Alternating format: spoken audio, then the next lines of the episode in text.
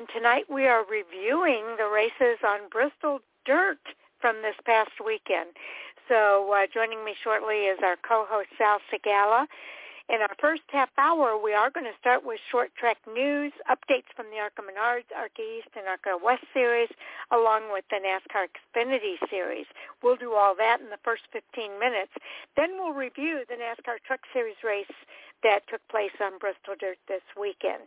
At 9 o'clock, uh, starting with our second half hour here, our guest is NASCAR Truck Series driver Nick Sanchez.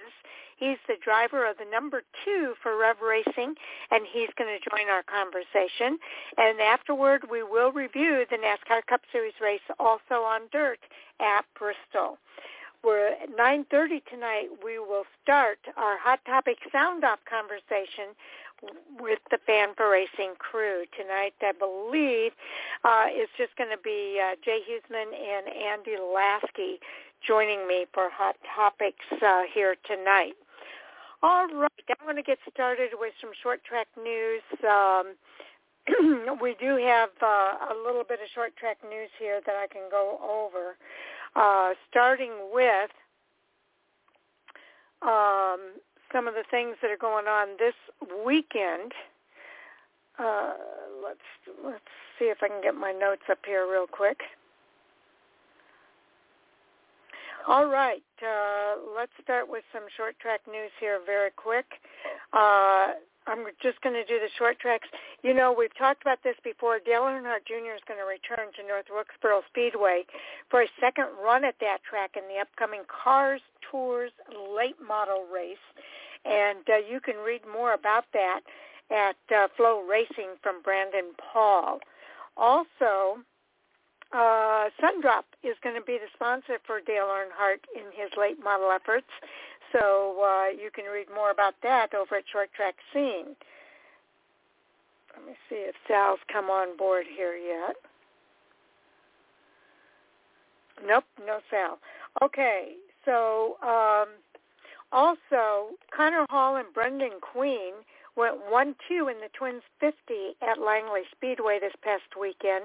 And then Rackley War prospect Dawson Sutton scored his first Alan Turner Pro Late Model Division race out at Five Flags Speedway. You can read about both of those over at Short Track Scene from Matt Weaver. And Thunder Road Speedbowl plans to have a late model all-star race alongside its superstar racing experience in July. Also, it was announced this past week that uh, uh, Daniel Suarez is going to be making a uh, run in the SRX series this year. So uh, a lot to look forward to with that as well. Okay. Uh, also, if you want to update yourself with what's happening in the short track world, uh, there is Racing America uh, FloRacing and short track scene, they all do a great job of uh, giving the latest news. Also, I want to mention over at um, uh, Racing America, they have the 2023 Kulwicki Driver Development Program finalists were announced today, and uh, Jackson Boone, Jacob Borst, Max Cookson, Haeden Plybon, Evan Shotko, Riley Stenjem, and Levon Vandergeest were all part of those finalists. So uh, pretty exciting uh, to see that happening here uh, at uh, with the Alan Kulwicki program. It's a, it's a long-standing program that's uh, done a really good job. Now I want to move over to the ARCA Menard series. Uh, they are not racing this weekend. Um, they are going to be racing uh, in a couple of weeks here. And uh, the first race that's coming up is going to be out at Talladega Super Speedway on April the 22nd at 12:30 p.m. Eastern Time, the General Tire 200 that will be televised on Fox Sports 1. On that same date, the ARCA West will be racing out at Kern County Raceway Park uh, the Napa Auto Parts BlueDEF uh, 150 will take place on April 22nd at 11:15 p.m. Eastern Time, and uh, a lot to look forward to there. Okay, let me see if Sal's here yet. It looks like he is. All right, welcome to the show, Sal. Oh, good evening, Sharon. Thank you. Okay, now I, I was just uh, doing the ARCA part of the show here, uh, giving the updates of when the next races are. Uh, the last one that I'm going to mention here is the General Tire 125. Uh, that will take place on April the 28th at 5.30 p.m. Eastern. That's for the ARCA East Series, and that will be at Dover Motor Speedway. Uh, that race, along with the ARCA West race, will be available on FloRacing via live streaming. So uh, again, ARCA ARCA Racing always has so many great articles, and of course, Christopher Bell is another alumni of the ARCA Menard series uh, that won a race in NASCAR this weekend. So. Yes, he is. Uh, he's a um, gosh, I forget who he raced with when he was with with ARCA, but yeah, he was a big uh, probably Joe Gibbs because that, that's who he's with right now, and I think Joe Joe's one that brought him up. Yeah, I think so. he had maybe a few stints with uh, Venturini as well. Uh, but there's so many great uh, articles that they put up here at uh, arcaracing.com, and I really encourage everybody uh, to go to the website and check it out uh, and uh, just see uh, they're, they're talking about Elko Speedway is going to host the Menards 250 in June. Uh, advance tickets for the Dutch Boy 150 are available for the race that's going to take place at Flat Rock Speedway. So uh, some exciting things happening here in the ARCA Menard series. Oh yeah, there's a lot of things happening. Going to be coming up here pretty soon. Um, I'm sure you've already covered, you know, the upcoming races um, in a couple weeks at Kern. So. Yes, yes, we already covered that, and we know that's going to be a big event. Uh, that's uh, going to be taking place out there at Kern Raceway uh, very soon. Um, now, let's see if there's anything else I want to make sure we mention from ARCA Racing. I think I just ARCA. Here we go. Okay. Do you want to cover the points for any of these series? Uh, yeah. Let me. Which one? Which one are we doing first? Well, let's do the ARCA Menard series, the main series. Okay, so so the so standings for the ARCA Menard series is Greg Van Alst is leading the points. Frankie Muniz is gosh, they've only got two races in. Frankie Williams mm-hmm. is the second. Tony uh, Cosentino's the third. Jesse Love's in fourth. Christian Rose is in fifth. Jack Woods in sixth. Tyler Rice in seventh with one with uh, one race in. Connor Mosack is in eighth with one race in, and Andres Perez de Lara is in ninth, and Toni Breidinger round off the the top ten in the ARCA Menard series. Yes, and uh, it was confirmed today that Christian Rose is going to be our guest uh, this next Monday at 9 p.m. Eastern Time. So we'll look forward to catching up with Christian Rose uh, next week, this ne- this next uh, Monday, which will be April, April the 17th. So uh, very cool. Also, uh, what about the ARCA East? ARCA East only has one race in. Let's do the ARCA West because I think they have a couple of races okay. in. Yeah, Ar- ARCA West has. I was going to say ARCA East only has a race in, so really they don't really have nothing going on there. ARCA West has two races in, and Tyler Reif is still leading the points. Uh, Landen Lewis is in second. Trevor Huddleston's in third. Bradley Erickson's in fourth. Kyle Keller in fifth. Sean Hingorani is in sixth. Tanner Reif is in seventh. Todd Souza is in eighth. Takuma Koga in ninth, and uh, looks like Eric Nascimento's.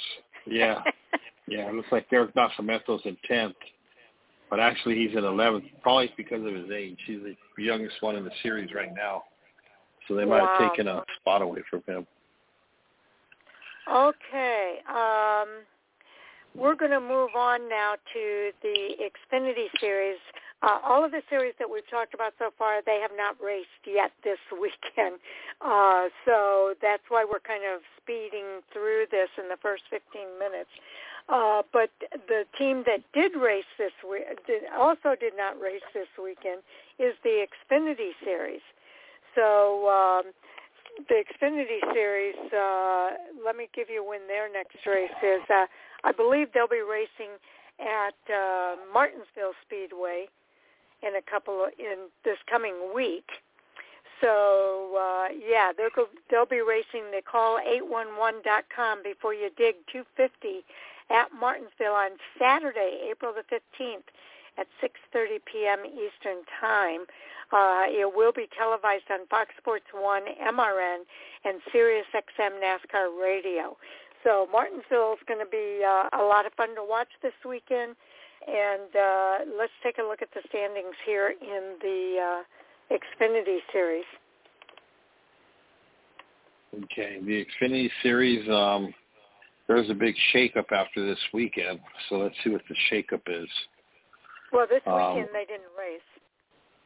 No, I know. I was just saying that. Oh, okay. Um, well, the driver points are still the same. Chris Bell is still leading the points.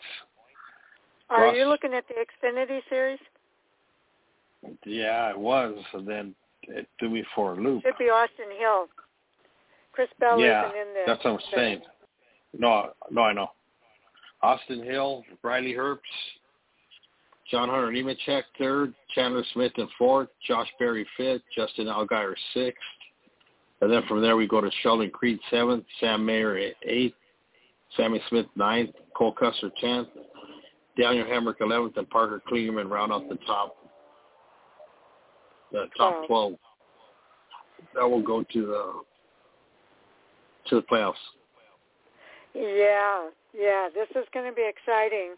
Um, again, you've got uh, Austin Hill with three wins so far this season. He's kind of the leader in that category. Other winners this season are John Hunter Nemechek, Chandler Smith, and Sammy Smith. All have wins so far this season.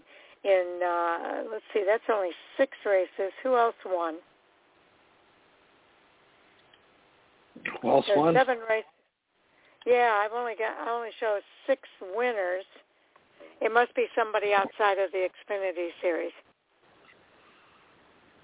Because uh, I've got uh. John Hunter Nemechek, Chandler Smith, and Sammy Smith all having wins.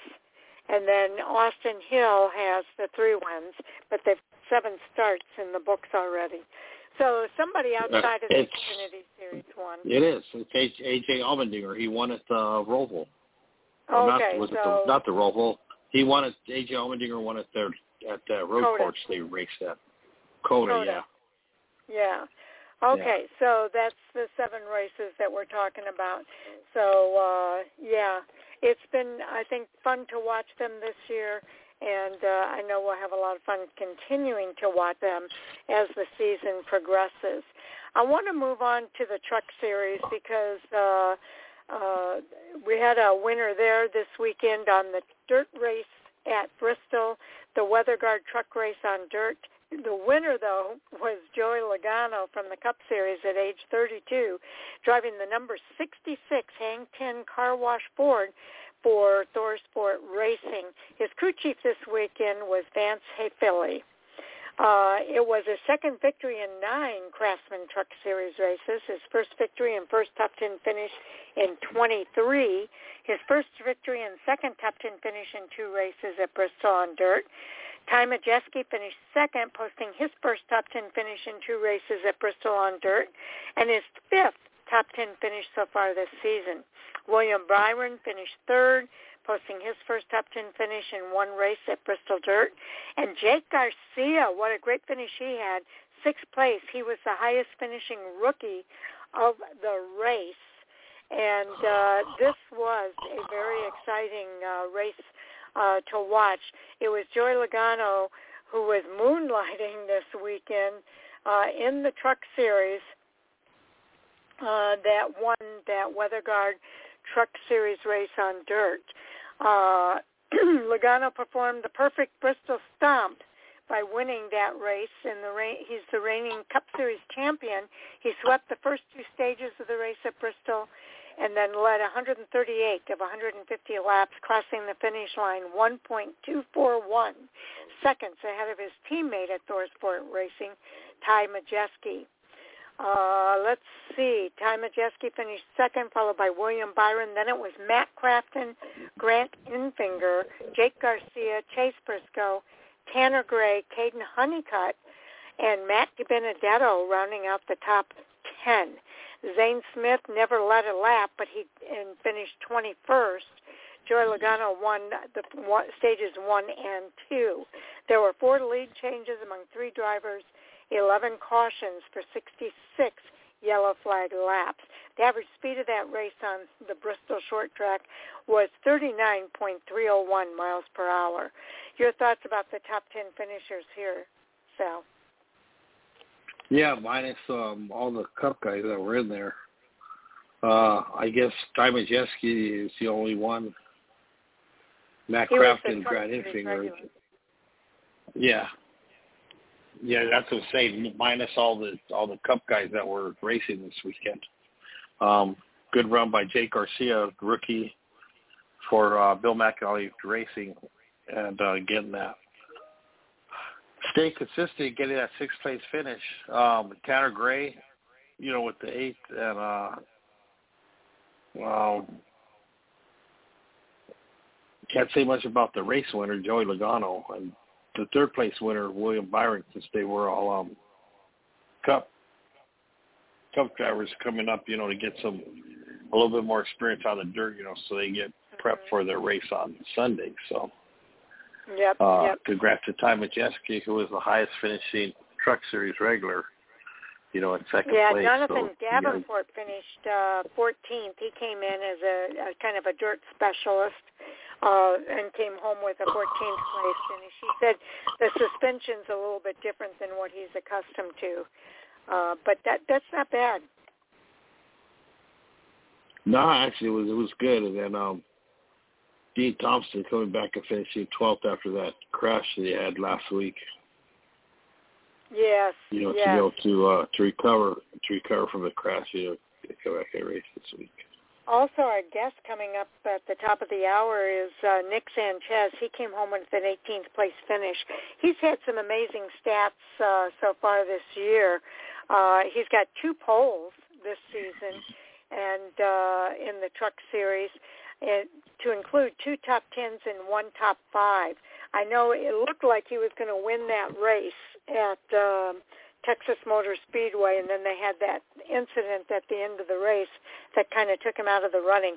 But that finish that he had at Texas did not reflect how well he ran for most of that race.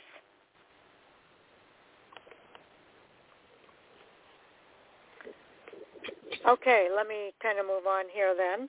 Um, we had several drivers who had uh, accidents uh, in this race. Stefan Parsons was out on lap seven, as was Mason Mason Massey. Uh, both of them out, out due to accidents. Taylor Gray had an accident on lap eight. Tyler Ankrum on lap 25. Chris Wright on lap 75. Parker Kligerman was out on lap uh, 85 due to an accident, and Christian Eckes on lap 96 because of an accident. Tyler Carpenter on lap 117. Uh, a few other drivers here uh, finished uh, laps down. Three laps down were Tanner Carrick, Kobe Howard, and Chase Purdy. Uh, two laps down were Timmy Hill, uh, and uh, those were the only drivers uh, that did not uh, finish all 150 laps at Bristol Motor Speedway. Any other thoughts that you have here for the uh, Cup Series or Truck Series before we move on to the points? No, not really. Sheridan was all. Uh, I didn't. I missed the race. I really wanted to see it, but we had Oradell running this weekend, so couldn't really take uh, the the time to yeah, so I didn't get a chance to see it, but um I really want yeah, to see it. But you know, to congrats to too. But we're on such a tight schedule tonight. How how yeah. did that race go? It was a, it was a good weekend at Oradell. You know, we had we we have our junior late model program now. That's in full mm-hmm. swing. So um, this was their second race. The first week we had five cars. This week we had six cars. So it was kind of weird to see a little 12-year-old boy get out of the car and he couldn't even climb on the hood to celebrate. He was trying to climb up, but he couldn't make it. So he just kind of had to stand at the bottom. Yeah, he he he you could barely see him over the top of the roof of the car. Wow. Uh, uh, those kids, well, man, I'll tell you, man, they got they got some heart. They put put on a good race. Yeah, that's awesome. That is really awesome. Okay, let's go ahead and move on to the points report here in the NASCAR Xfinity Series. In the Xfinity, you mean in the Truck Series? I mean in the Truck Series, yeah, I do. Yeah. yeah, we just did the ones for the. So the driver points are as stands. Um, Ty Majeski still leading the points. Zane Smith in second. Ben Rhodes in third. Matt Crafton in fourth. Christian Eckes in fifth. Grant Enfinger in sixth. Corey Heim seventh. Tanner Gray in eighth. Matt D. Benedetto in ninth. And Nick Sanchez holding up the tenth spot as uh, so far as the highest rookie. Yes, the highest finishing rookie uh, in the uh, series point standings right now. Uh, he's he's going to have to uh, do some stuff though. He's only one point to the good.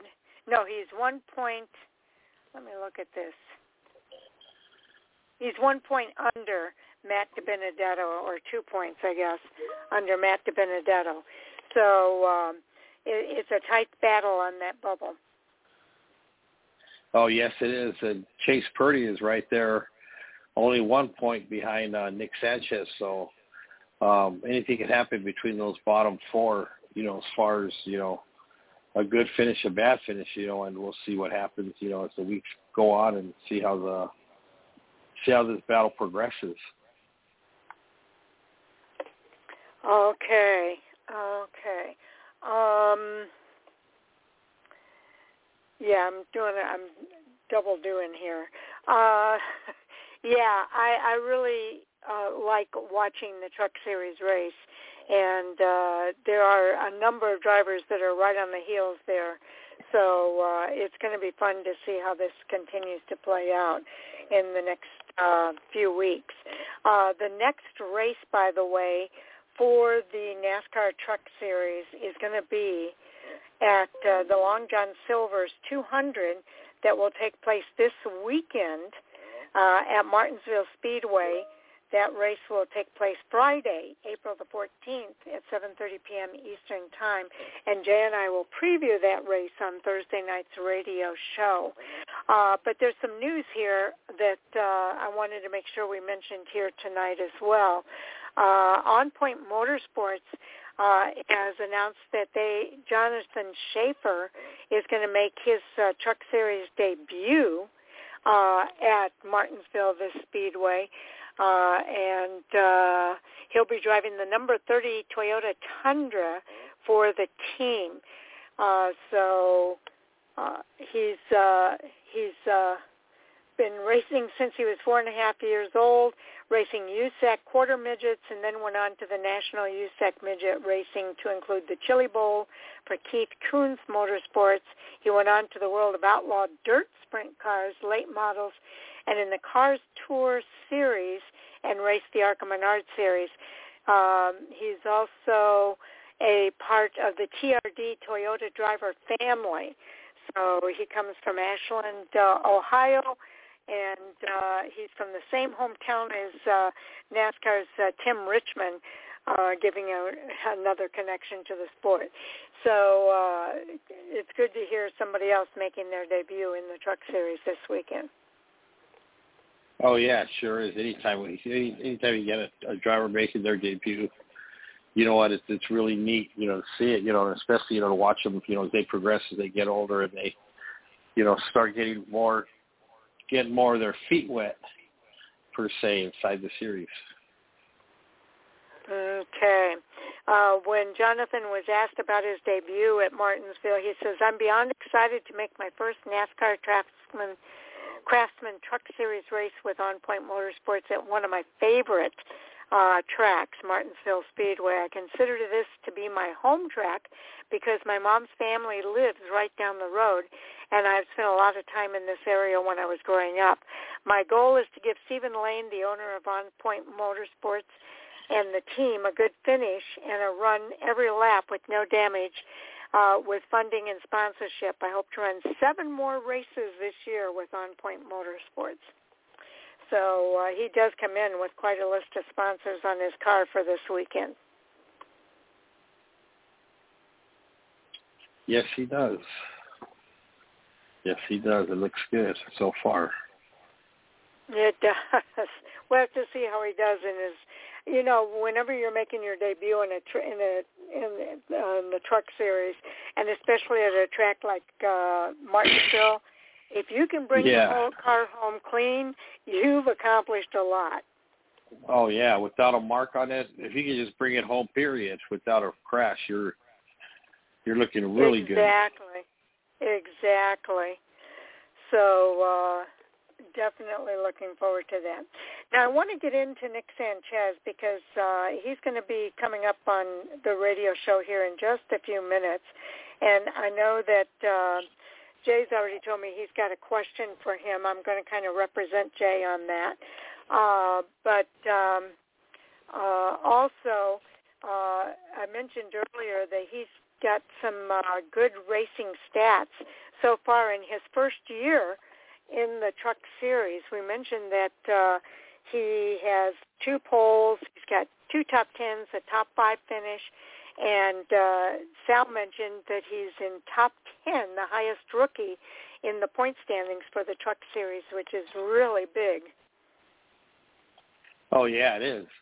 You know what? It's it's going to be neat. You know, when we finally get to get a word with him, you know, and ask him what it's like. You know, what you know, what his outlook is. You know, for the rest of the season, and and um, you know, to think that he's um also leading the the rookie of the year standings too, above um above um uh Bill McAnally Racing's um Jake Jake Garcia. Yes, yes. Uh, he's gonna he's uh, got some tough competition for that rookie of the year honors uh, in the Craftsman Truck Series, but Jake is holding his own. Or, I mean, uh, Nick is holding his own, so uh, I think it's all good. Oh yeah, he's he's doing good. So I mean, he's he's got to have a lot of confidence, you know, going to the rest of the season. You know, you know, being being in that in that spot, you know, in that position. You know, and uh, you know, know I'm, go and ahead. This is you the here first now? time that racing is fielding a car full time in the truck series, so that's really cool to see too. Yeah, I was just gonna say. I mean, it's it's different. I mean, I'm sure it has to be different because now cause it's a one. First of all, it's a one truck team. You know, that's how that's how Bill McAnally got started with the one truck team. You know, then from there, you know, they branched out and got the two trucks with uh with um uh um Jake Garcia and uh well, I know Lavar Scott and um and Jack Wood are going to be racing part-time this season as well. So there are going to be times that he's going to have some teammates there. But let me bring uh, Nick into the queue here. He has arrived. I know we're about a minute early, but I'm going to go ahead and get started. And uh, first of all, Nick, I want to say welcome back to Fan4Racing Radio. It's always good to have you on the show, and uh, we're we're looking forward to talking with you. Yeah, thank, thanks for having me. Uh, Nick, we've been talking about uh, how well you're doing in the truck series this year. It's the first year that Rev Racing has been uh, racing full time in the truck series, and uh, you get to be the driver that kind of gets to carry that banner. Uh, how do you feel about that, and uh, uh, your thoughts about uh, racing full time in the truck series this year? Yeah, you know, first of all, you know, really thankful for them, Gainbridge and Chevrolet, uh, for me this opportunity, and, and like you said, you know, being being the one that gets to drive these trucks, and you know, it's you know, as for how the years have gone, I, I mean, I feel like we've probably been the fastest truck in the series. You know, uh, just came close a couple times, just haven't uh, haven't you know came up with a win yet. Uh, so you know, honestly, this year is just about me learning the trucks and these first couple races. I'm just you know trial and error, uh, different scenarios that I put myself in that um, you know these trucks react differently. Um, so just getting used to that. Uh, you know, working on myself as a driver and uh, just chasing wins. Okay, well, I thought you were going to do it out at Texas Motor Speedway a couple of weeks ago. Uh, you were so close, and um, uh, I know that uh, th- there was an incident there at the end of the race uh, that uh, didn't give you the finish uh, that you really deserved at that track. Uh, talk about how frustrating it is to race sometimes uh, in those situations um, because it's happening not just in the truck series, it's happening in the Cup series and everywhere right now. Drivers are talking about the frustrations of uh, the uh, tight and close racing that's happening. How is that for you, Nick? Yeah, I mean, you know, I can't really put the blame on any singular person for that incident. You know, it's just hard racing for the win. Honestly, I don't expect I don't expect anyone to let up or lift in that situation. I know I wouldn't. So uh I mean, yeah, it's frustrating, but you know, I'm going for the win, and I'm gonna. I put it all out, out on the line, and you know, I was aggressive, and you know, so were the, all those other trucks. So you know, I really can't fault anyone for that. But you know, this year I I haven't really experienced um any like wrecking sort of stuff that they're experiencing in the, in the Cup Series. You know, I've kind of tried to keep to myself and stay out of trouble and stay out of those situations. But uh, yeah, I mean, you know, I, I really can't put, like I said, I really can't put the blame on anyone for Texas. You know, it's just hard racing, and you know, I'll I'll do whatever it takes to win. So uh, every yeah, single time I, I'm in that situation. Yeah, I think it was just one of those racing things that happen. Um, but uh, now, you do you have that, an alliance with uh, KBM as well at Rev Racing, right? In that first year in uh, the truck. Yes, yes, we do. Yeah. So how is that going for you? Yeah, you know, it's going well. Obviously, as you know, everyone sees that Alliance is working well, and you know, our trucks have really good speed because of it. So uh, it's been nice to work with everyone uh, at Rev Racing as well as everyone at KBM, and it's a really good uh, technical partner to have. It, it really is. And do you get a chance to talk with Kyle Busch? Does does he kind of help you out? Oh yeah, yeah. I, I definitely get a chance to pick his brain, and you know, um, you know, you know, use use all his knowledge over the years that he's garnered and use it to my advantage. So, you know, that's definitely one of the assets I have available. Mm, without a doubt. Uh, that's one thing I do like about Kyle Busch is he's so good about giving back to up and coming drivers. Um, and and uh, you know, we mentioned earlier that you have uh, one top five, you have two top tens, you have two poles this year. Uh, one of them was at Texas Motor Speedway, and uh, you're top ten in the series point standings. You got to feel good about that. You're the uh, highest. Yeah, you know.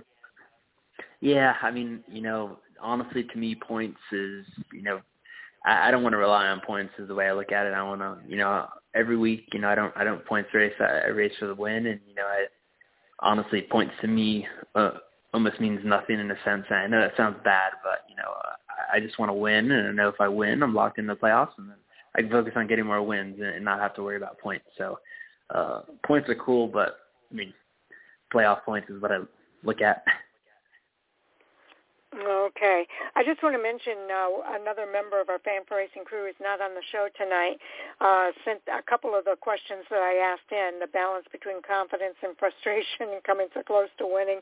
And then also uh, uh, the growth of the team at Rev Racing, uh, now racing full-time in trucks in the alliance with KBM. So those all came from Jay Huseman who co-hosts with us on Thursday nights. But right now, I'm going to pass the baton over to Sal Sigala because I know he has some questions for you as well, and he is on the show tonight as co-host. First of all, Nick, uh, thanks for coming on the show tonight. You know, and taking the time out, you know, to you know spend a few moments with us, and you know, and, and answer some of our questions. It's it's kind of unique, like Sharon said, you know, to have you know somebody from Red Rev Racing on the truck part of the, you know, the Craftsman truck part of the series because we're used to you know talking to, you know, everybody you know that are racing the stock cars.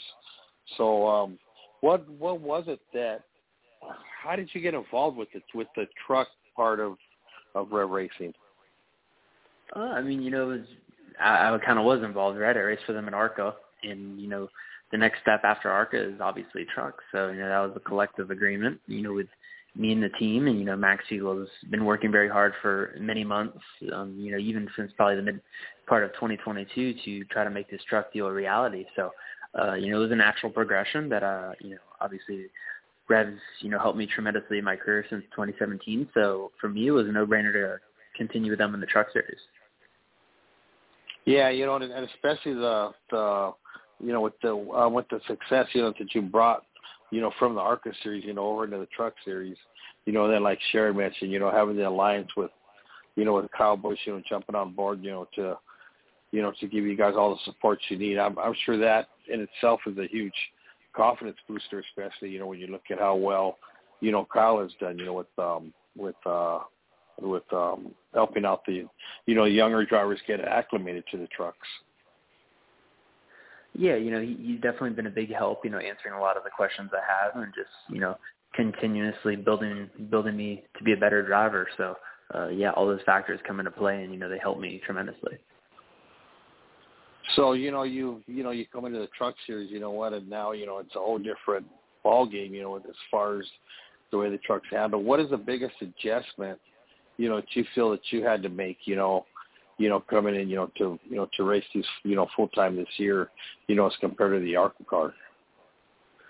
Uh, um, the biggest adjustment, I would say, you know, the aero, the aero, maybe a little bit of the aero. I, I guess, you know, they punch a bigger hole. You know, it's harder to shake people off at the mile and a half, so you gotta you got to do some things different. You got to work a little bit harder on, you know, after restart to make sure you you, you get away, try to break their draft a little bit. So just that side of it's a little bit more heightened, heightened. But at you know, at the end of the day, it's just you know, it's another racing vehicle, and you know, it it just it it drives just like anything I've driven. You know, you just got to drive it hard, and you know, I think the biggest thing for me is I'm fortunate to have you know, amazing group of guys and amazing equipment that honestly it makes my life a lot easier when when I really just got to go to the track focusing on myself, not anyone else. So, um, um, coming into the season, how, how hard was it, you know, to get acclimated, you know, to, you know, now, you know, you have pit stops. Also, you know, the races are a little bit longer, and the trucks, gosh, they really put on one heck of a show. I mean, these guys, they, they're pretty uh, aggressive out there, you know, as far as, you know, the way they race. You know, they're, you know, bumping and banging, you know what, and, and um, you know, they're know, kind of like, uh, kind of like the old school NASCAR, you know, guys, you know, from back in the day raced.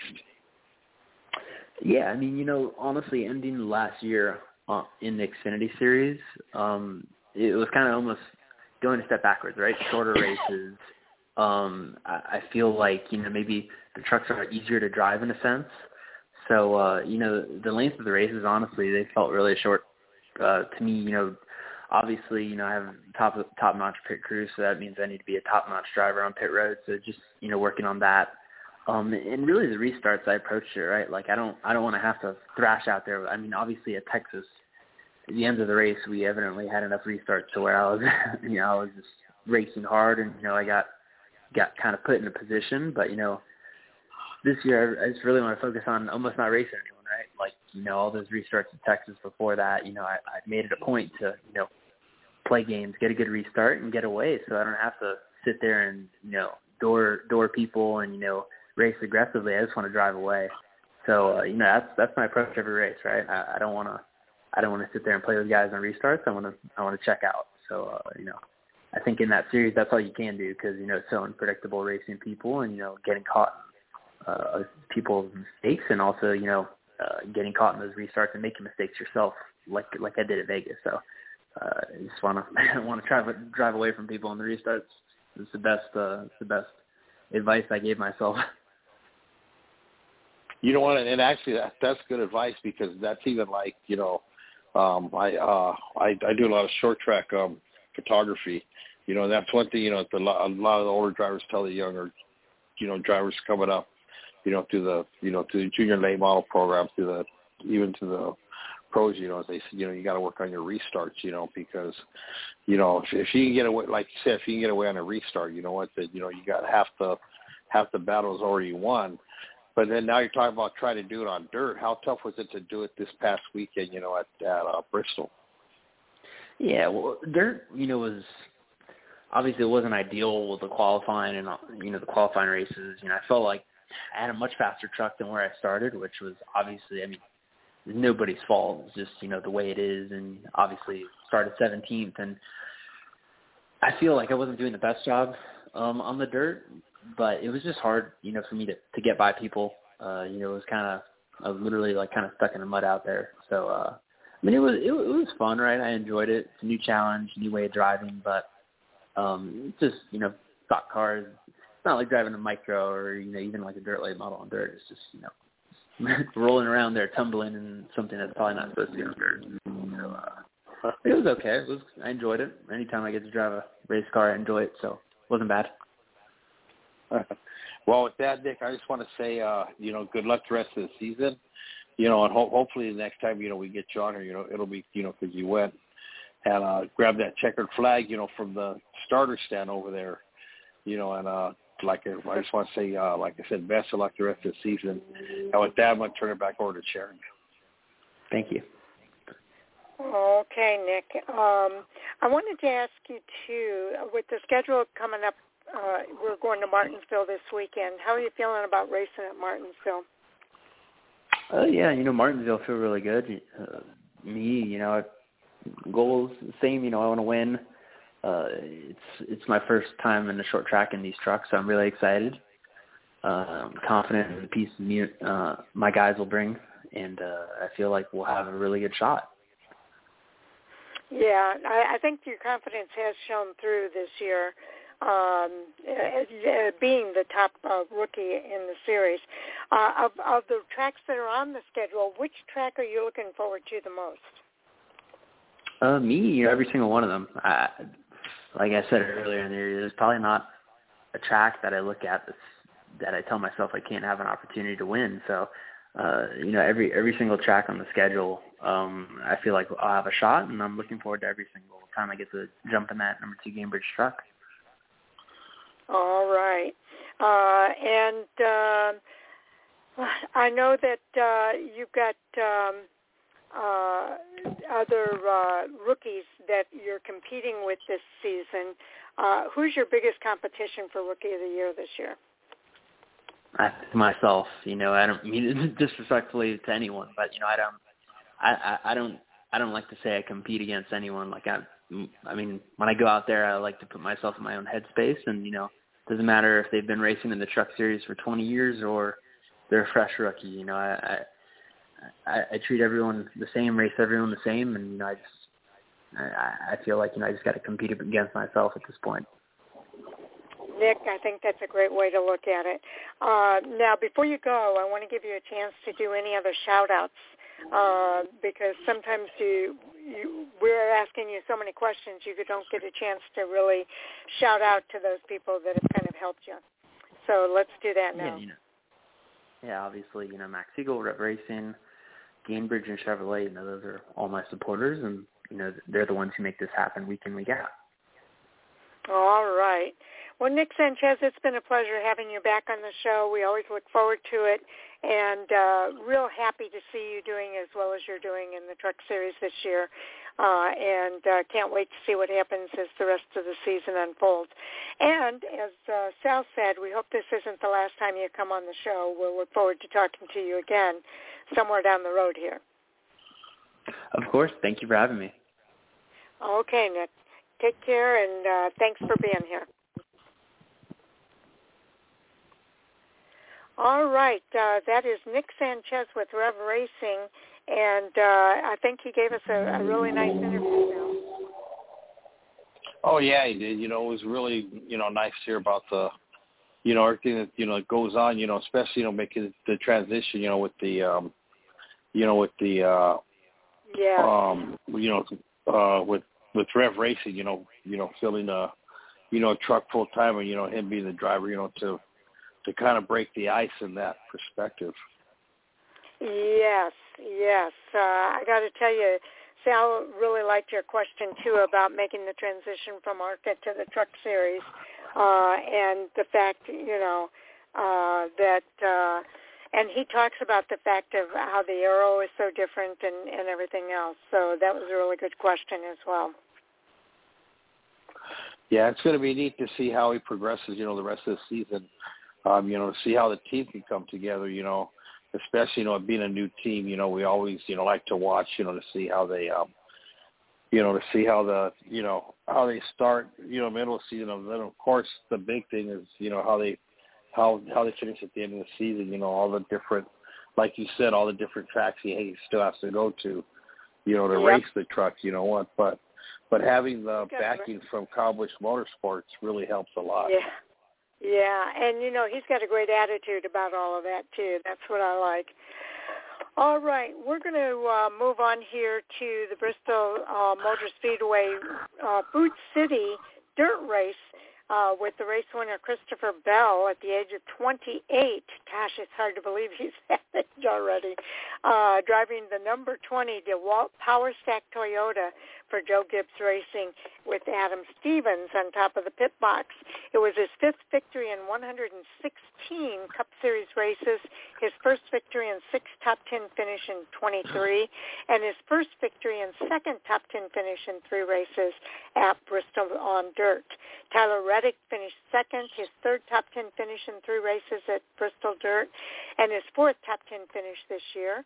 Austin Dillon posted a third place finish, his first finish in three races at Bristol Dirt. And Ty Gibbs, who finished 10th, was the highest finishing rookie of the race. Uh, this was uh, an exciting race. Uh, before Sunday night's Food City Dirt Race at Bristol Motor Speedway, Christopher Bell lamented that a dirt guy hadn't won in the Cup Series, only race on the red clay at Thunder Valley. Uh, but he fixed that problem. Uh, he, this race uh, saw some hard feelings between pole winner Kyle Larson and Ryan Preece boil over. Uh, but in the end, it was Christopher Bell winning uh, that Food City uh, dirt race uh, at Bristol Motor Speedway. Uh, again, Reddick finished second, followed by Ty Dillon. Ricky Stenhouse Jr. finished in fourth. Chase Briscoe in fifth. Then it was uh, Justin Haley, Martin Truex Jr., Todd Gilliland, Kevin Harvick, and Michael McDowell rounding out the top 10. Uh, Bell took the lead during the final stage break when he did not pit, and he led the race the rest of the way. The pole winner Larson led every lap in stage one, but was involved in a couple of accidents late in the race and could not continue. He ended up finishing in 35th. Stage one was won by Kyle Larson. Stage two was won by Tyler Reddick. There were four lead changes among four drivers, 14 cautions for 73 yellow flag laps. The average speed of the race, 46.680 miles per hour. Your thoughts, Sal, about our top 10 here in the Cup Series? Yeah, you know, like Christopher Bell said, you know, it hadn't, you know, they hadn't had a dirt guy, you know, winning the Cup Series, you know, and on the, you know, um, on the dirt. You know, on the dirt, yeah. So you know, so for him, you know, to get, you know, it's, it's kind of fitting you know, especially with the season he's been having so far this year, you mm-hmm. know, and, mm-hmm. and him being a dirt guy himself, you know, so, you know, it's kind of neat to see that happen. Um, you know, then uh, let me see, where do we go from there? Uh, well, I guess Ty Gibbs our highest. Bell, Tyler, and Tyler Reddick, uh, kind of competing at the end there. You thought one of the two of those guys was going to win for sure. Oh yeah, Tyler Reddick just really went out there and um, you know, and you know, strutted his stuff too. Um, you know, then like I was saying, you know, Ty Gibbs, you know, being the highest finishing rookie, you know, grabbing that top ten spot. Um, mm-hmm. Kevin Harvick continues to be solid this season. You know what, and and him getting a, a top ten. And somebody we hadn't heard about the whole season was Ricky Stenhouse minus his uh, Daytona 500 win. Other yeah. than that, he's been silent you know, he so he sneaks up there, you know, grab himself, you know, a, a good solid fourth place finish. Um, Justin yeah, Haley, another driver we haven't heard from yeah, all season, you know, yeah. for him to get get up in there, you know, grab that sixth place finish. So, um, you know, all in all, it was uh, gosh, it was it was weird to not see any fans in the stands. We see well, Bristol, yeah, you know, a complete total sellout. It's a shame because I thought that one was uh, one of the best uh, races that we've seen on dirt at Bristol. Um, there were some accidents in this race, like we saw in the uh, Truck Series race, but not as many. Joey Logano had an accident on lap 96, taking him out of the race. Jonathan Davenport on lap 176. And on lap 177, it was Kyle Larson. It was that incident between him and uh, Ryan Preece. Noah Gragson, uh, I'm sorry, and had an engine issue that took him out of the race on lap uh, 185. Noah Gragson was out on lap 205. Uh, actually, he wasn't out. He just finished that many laps down. Uh, so that's 45 laps down. Uh, Kyle Busch was uh, out on lap 236 because of suspension issues. Aric Almirola uh, finished uh, 10 laps down. Then uh, Corey LaJoie was down three laps. Alex Bowman two laps down, Ross Chastain one lap down. So um, uh, an interesting race. Like I said, I thought it was one of the better ones we've seen at Bristol Motor Speedway on dirt. Yeah, you know, you start looking at all these drivers. You know, all the laps they were. You know, the ones at the bottom. You know, we had um, mm-hmm. 27 drivers. You know, finish on the you know on the lead lap. You know, which the last yep. driver to finish on the lead lap, which was Josh Berry. You know, who's still making the start for um for Chase Elliott, you know, as long as Chase is out, you know, mm-hmm. finishing um uh twenty seventh, you know, Ross Chastain kind of thought he would have had a better run than this this week, but you know, he he only had a twenty eighth place finish and of course Kyle Busch, who he said, you know, had a suspension problem, you know, went yeah. out he also went out, you know, a little bit early and um all in all, you know, it was a good it was a good race. Um see what happens if you know how how many more years we're gonna we're gonna see the a dirt race at Bristol if we're just gonna go back to the normal asphalt, you know, and try and bring back the you know the fans that we're missing. Yeah, I've heard a lot of people say we should be racing on dirt at Eldora again. We'll see if that happens.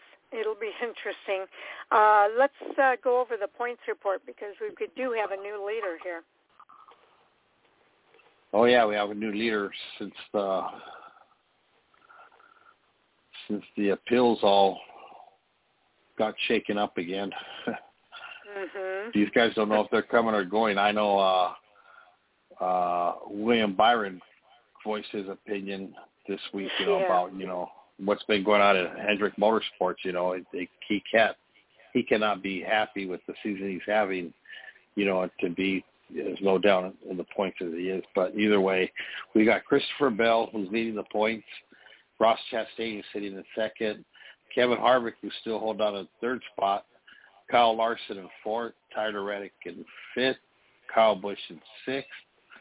Martin Truex in seventh. And Joey Logano are holding up the top eight. And then from there, then we go to uh, Brad Keselowski, who's having a really good season this year compared to what he had last year mm-hmm. had his first year as a as a as a co-owner of um of Roush Fenway Keselowski Racing. Um, then we got the number. uh Then we got Ryan Blaney sitting in the tenth spot, Alex Bowman in the eleventh, Danny Hamlin in the twelfth, Ricky Stenhouse Jr. in the thirteenth, William Byron in the fourteenth, Austin Cindric in the fifteenth, and Chris Buescher rounds out the top sixteen. And Hendrick already said they're not going to appeal the penalty so William Byron is still still in the still in has the two wins. Oh yeah, he's still in the hunt with two wins and and sitting um uh fourteenth in uh in points. Yes, indeed. Uh, some of the drivers that are just below that cut line, one point back is Michael McDowell. Ty Gibbs is uh, two points back. Or actually, Ty Gibbs is a little more than that. He's about uh, uh, 11 points back. So um, it, again, it's going to be fun to watch uh, how this continues to play out. Uh, we've, we've talked a lot about penalties this season, and uh, who knows how this is going to finish out when all is said and done. So. Yeah, that's that's true. That is so true, right there. And uh, um, you know, you got Mike Michael Michael McDowell sitting in 17th, you know, right behind Buescher. Mm-hmm. You know, Mm-hmm. but uh, let me see. Other than that, William Byron is still leading the still leading the series with two wins and ten uh ten playoff points. So um he's he's pretty much already, you know, had his say so that he he's going to be part of the, you know, part of the uh, chase drivers this year. Mm-hmm. Um, Daniel Daniel Suarez, gosh, sitting 19th in points, man. At the beginning of the season, Daniel Suarez was looking really, really strong, and now here he is, uh, well, he, settling he could be, 19th in points. Yeah, he uh, he uh, has had uh, kind of an interesting season too. When he had that incident, he kind of put himself back in the points as well. Um, but uh, I wanted to ask you, Sal, um, are you going to be out at the racetrack this weekend? I, I think the SRL's racing this weekend, right? Yeah, they're racing this weekend. We'll be out at Tucson Speedway over in Arizona. So uh, I'm leaving Friday night. Yeah, flying flying out Friday night, and then flying back Sunday morning after the races. Races run Saturday, then fly back home Sunday morning, and uh, hopefully see a good race. Uh, Sean Hingorani will be out there this weekend racing for Derek Thorne Racing. Do you Um, think he's going to win again? super late. Well, he, last race he won was an ARCA race. This is a this is a SRL Southwest Tour race. So that those, those are those are ARCA cars. This is going to be a super late model. So we'll see how. Yeah, you're right. So who's going to We'll win? see how well. I don't know. It, it could be Jacob Gomez is going for three in a row. Oh, okay. Maybe it'll be Jacob. We've had him on the show too. So Yeah, it'll be fun. Uh, they've got that Yeah, it's on gonna be interesting. over at the SRL website, right?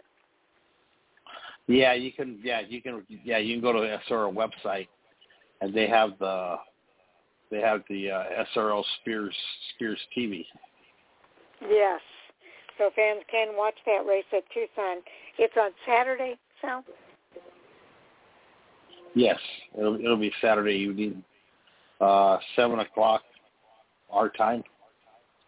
So all you Okay. gotta do is go to um, SRL Southwest Tour website and you can get all the information. Okay, and and you're able to watch that race. So pretty exciting uh, for uh, the SRL. Always to be in action. It's always exciting. Um, we're going to have to work on getting Brian Olson back again too. They've they've done a lot Yeah, with going I'll- national and all kinds of things. Oh yeah, I'll, I'll talk to Brian. I'll talk to him this weekend and let him know, and I'm sure he'll. I'm sure I know him. He'll put some time aside for us. Oh, okay. Excuse me. That sounds good. It's always good to talk to him. And uh, we'll definitely look forward to that. Well, our time is coming up to a close here, Sal. And uh, I'm so glad. Uh, I'm sorry you were stuck on the freeway there. uh, Yeah, trying to get so home in order to be on the show. Yeah. So, So we made it, but and uh, we're ready. To, we're here. Well, we'll look forward to seeing you next uh, Monday night. Again, I do know that uh, we have Christian Rose on at 9 o'clock next Monday, but we'll start the show at 8.30 p.m. with uh, Christian Rose on at 9. Okay, sounds good. Everybody have a good weekend.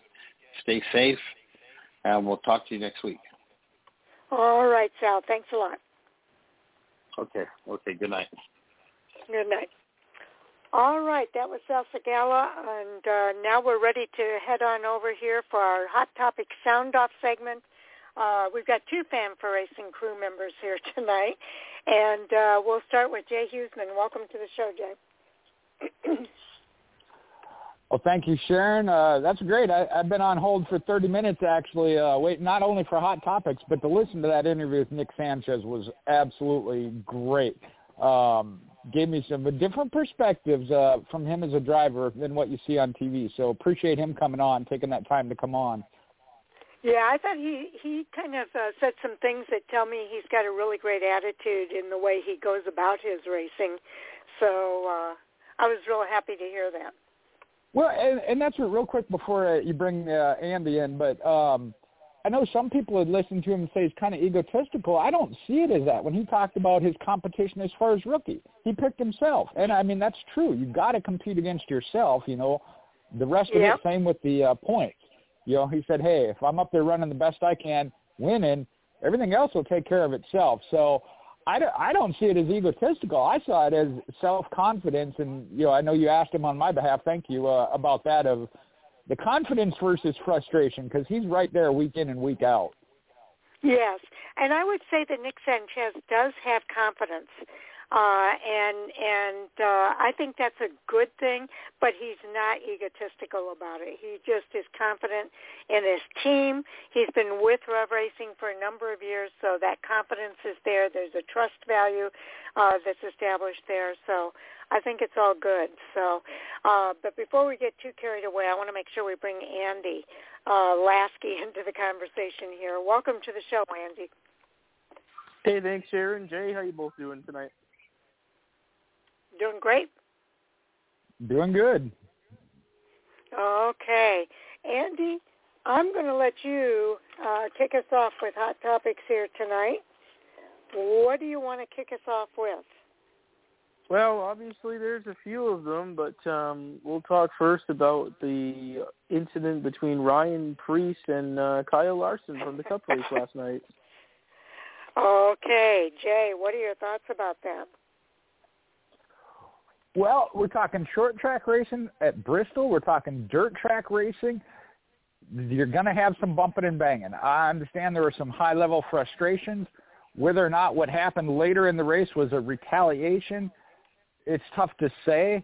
Um, you know, I know um, Briscoe said that you know his car got tight or whatever, and when he got up there, something uh, broke or whatever. It, it's going to happen. Um, we saw it through all the races. There was some bump. Uh, I'm sorry, Ryan Preece. Yes, I sorry. Briscoe's was a separate interview I just listened to. Um, Ryan Preece.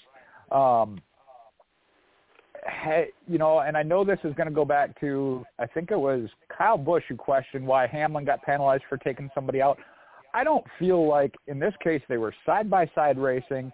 Yes, there may have been some carryover of frustration, but it was racing between the two of them side by side. It wasn't backing up to take somebody out, and it wasn't a hard cut, hook them in the rear and spin them and put them in the wall type. So to me, that is racing. Uh, you know, again, I don't. There was some bumping and banging. I get it, but that is part of specifically short track racing as well as dirt track racing. So I think the two of them just need to understand where each other was coming from and put it aside. And I know Kyle said he wanted it put aside after the first incident, but uh, he was on the on the better end of it at that point, you know. So yeah, that's true. Um, yeah, I listened uh, to our buddy Jeff Burton earlier tonight, uh, Andy, and I wanted to get his take on what happened between the, those two. And Jeff's take was that, uh, uh, you know, that incident that happened between the two of those drivers is something that happened on the track he said a hundred times, and then later on said that probably not a hundred times, but a lot of times it, it that same incident took place on the track. So he doesn't think it was anything intentional. He thinks it was. Um, was there some frustration there? Probably so, uh, but not any different than any of the frustration that takes place uh, on a short track racing. Uh, and it is a, a learning curve uh, for a lot of these drivers and how they deal with that frustration. I know I listened to uh, an interview with from Ryan Preece, and I know that he uh, is not going to admit that he did it on purpose. Uh, his his comments were that he didn't do it on purpose. Um, I know uh, uh, Kyle Larson kind of thinks maybe he did, but uh, and he, Kyle Larson actually is the one who said uh, he probably did it because of something I did earlier in the race. So he knew he had done something earlier in the race. Um, but it's short track racing, and that kind of close racing is going to happen.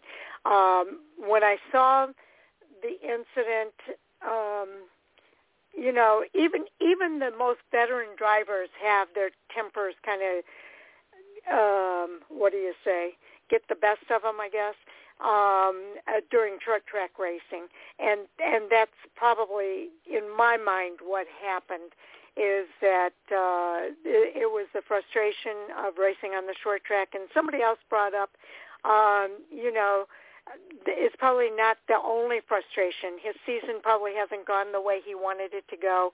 Uh, I know Tony, who was in the broadcast booth, said it almost sounded like he was defending Kyle Larson uh, instead of Ryan Preece uh, in his comments uh, about that incident, and I thought that was kind of interesting. Uh, but Andy, I'm curious to know what your thoughts are. Yeah, you know, to kind of put it in perspective, the first incident, you know, the two got together coming off one of the turns, and it was really hard to, say who exactly was at fault. Um, but the 41 got put in the fence. The five wasn't clear. I'm not really sure, but they got together. They made contact, and you know, the 41 got into the fence, did some damage, and then later a toe link broke, which caused them to go a couple three laps down, and so he's out there just riding around, and then, you know, by pure chance, of course, the two wind up together again on the racetrack, and it almost looked to me like the first part of this, talking specifically about the second incident, it almost looked like they got together, but not necessarily by um by any intent by either one of them it just looked like mm-hmm. you know with the slip sliding around there was contact but then uh, it looked like Preece finished it off for sure. Like I think, you know, contact was made yet again, and I think that's when the frustration kicked in, and and I think Ryan for sure, you know, did what he did what he did, which appeared to be intentional. But to your point, Sharon, he's never going to admit that. If there's anything we've learned this season, don't admit your. uh don't admit that you've done something intentionally wrong. So All right. I uh um I would agree. He's had a terrible start to the season. Nothing's really gone right, and it's too bad because he was running well in the top five last night, and then you know got put into the fence. Um, you know, with that deal with Larson, and then obviously those two started beating and banging again, and and it got worse from there. Um, you know, uh, only one person knows if it was ten- intentional or not, and that's Ryan Preece, and he's certainly not going to admit it. But but yeah, like like Jay said, you know, not only is it a short track, but it's a dirt track, and you're going to have contact, and, and stuff's going to happen, and it's always easy to to point fingers at various people in different situations, but it's it's inevitable. And, and honestly, um, you know, if I compared this race to the one that I went to a couple years ago, that one was a complete demolition derby by comparison. Last night was was fairly clean. There was certainly some mm-hmm. incidents here and there, but it was a pretty clean race I thought for for a short track on a dirt track. So, um but you know, certainly, you know, I, I think those two drivers will be able to figure things out. It seemed like Larson wasn't really that worried about it, and you know, I think that they'll be able to get past it. But what better place to to settle something than yet another short track in Martinsville this coming week. So it'll be interesting to see if this is a developing uh, issue between these two or not. But um, yeah, I think at the end of it, there really it's just you know boiling frustrations for for what's been a tough season for Preece, and I think he ultimately just felt compelled to to finish the five car off. Yep. Okay. Hey, follow up. Well, put that put that frustration on the other side though um, to just to look at both sides of it.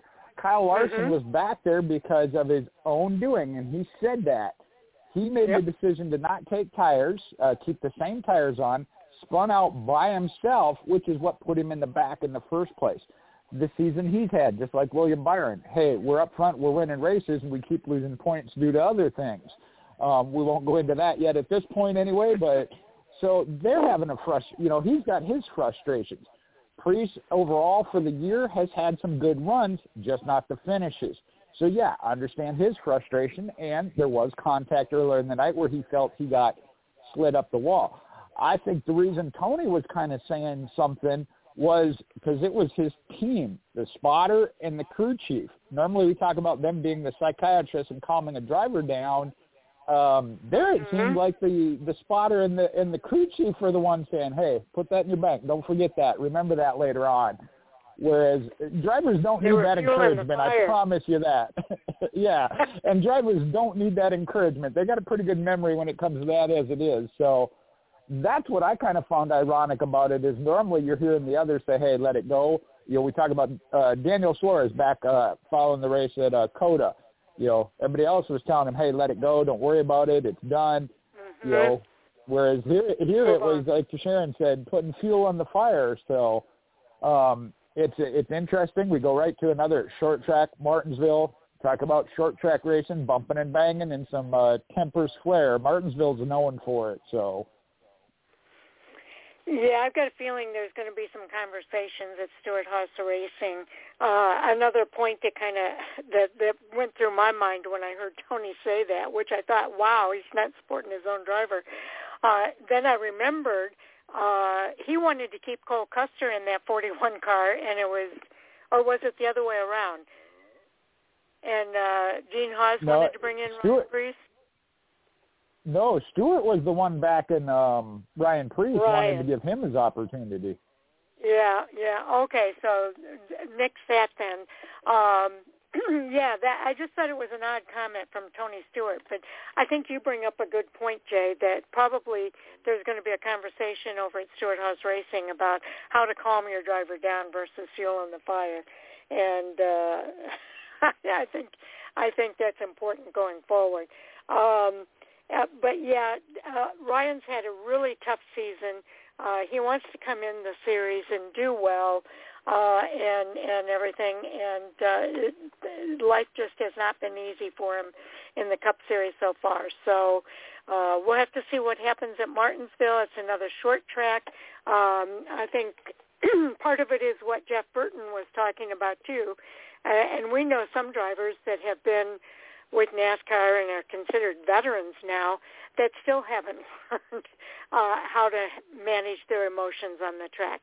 But that is one of the learning curves at these short tracks and those drivers that are able to manage those emotions when these kind of things happen and let it kind of be in their rear view mirror and looking forward on what they can do from this point forward.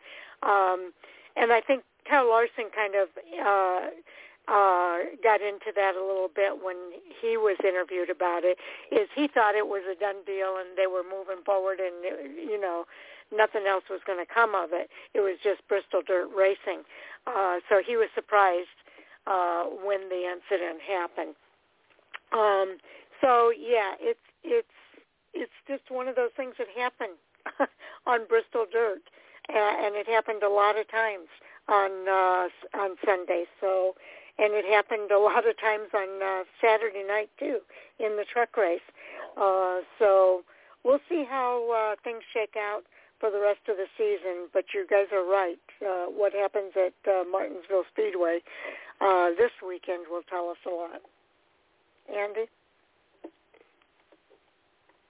Yeah, you know, I I actually really felt bad for Larson last night. Just you know, appeared to be in contention for the win throughout the early stages of that race, and it was like it all kind of unfolded for him, you know, there with, you know, starting with the contact with Preece and then the spin, and and then you know obviously the the uh, the later incident with Preece that did him in. So it was you know a situation where you know they too, much like Preece, had a chance to maybe win that race, and then it all came unglued. So um, kind of kind of disappointing for those guys. But you know, as as well as Hendrick has run this year, you know that's a team that I know will bounce back and and be in contention to win their fair share of races this year. But obviously, when you think of dirt racing, you think of Kyle Larson, and certainly expected that you know he was going to have something to say about the win last night and never got that chance. But you know, certainly felt for him. You know, and in uh, in light of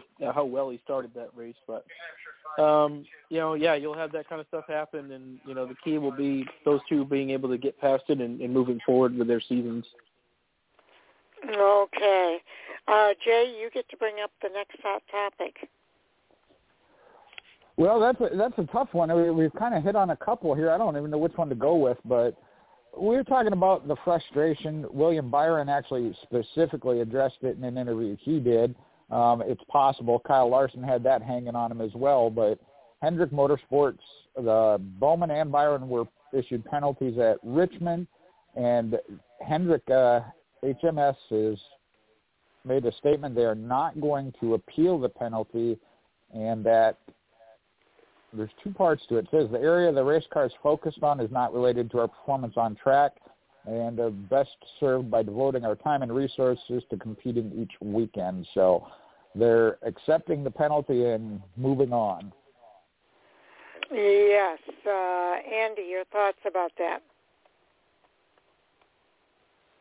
Yeah, kind of an interesting scenario here. Obviously, um, in this case, the two were penalized due to, I believe they call it the greenhouse area, so like the, the overall cockpit of the race car. I think um, I'm not fully educated on this, so I don't exactly know what the deal was, but um, I did find it a bit interesting that once again their cars were found to have issues. Um, probably smart to, you know, just move on from it like they've done. Um, but they were once again given pretty hefty points penalties and I think their interim crew chiefs are now suspended for a number of races. I think two races.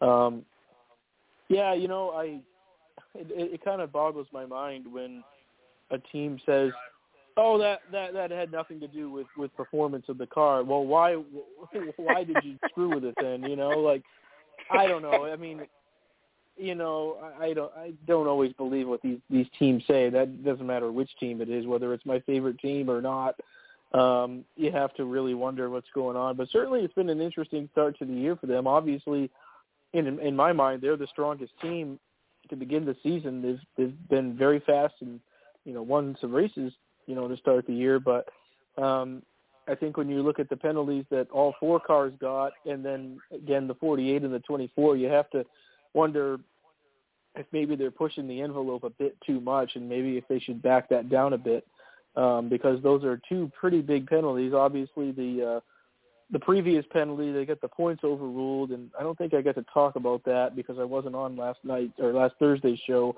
Um, but it completely negated. It, in my mind, it, that penalty was completely negated because points is what matters most, and at least this time around, you know they're they're going to accept the penalty and move on. But you know, it, it, it's a pretty sizable uh, chunk of points that they're losing. So certainly been a tough start to the year. Um, you know, and again, I'm not really sure exactly what was wrong with the race car, but obviously they're they're certainly pushing some boundaries as they uh, try to to make speed and make those cars go fast each week. So, you know, hopefully they can settle that down a bit and and, and get in a rhythm of, of not having issues with these race cars because it's um, from the outside looking in, it you know, it's certainly been a rough start to the year for that team as far as penalties are concerned. Yeah, I have to agree with everything you said there, Andy. Um, I I uh, really think it was smart of uh, Hendrick Motorsports not to appeal this penalty um, and to accept it and, and move on from here. What I didn't agree from in their statement, or what I felt was a little bit of a jab um, is that uh, because we will be best served by devoting our time and resources to competing each weekend. Our team will not pursue the appeal. The area the race cars focused on is not related to our performance on the track. Um, yeah, I, I I agree with you there, Andy. Why if if it doesn't have any difference to your performance, then why are you doing it?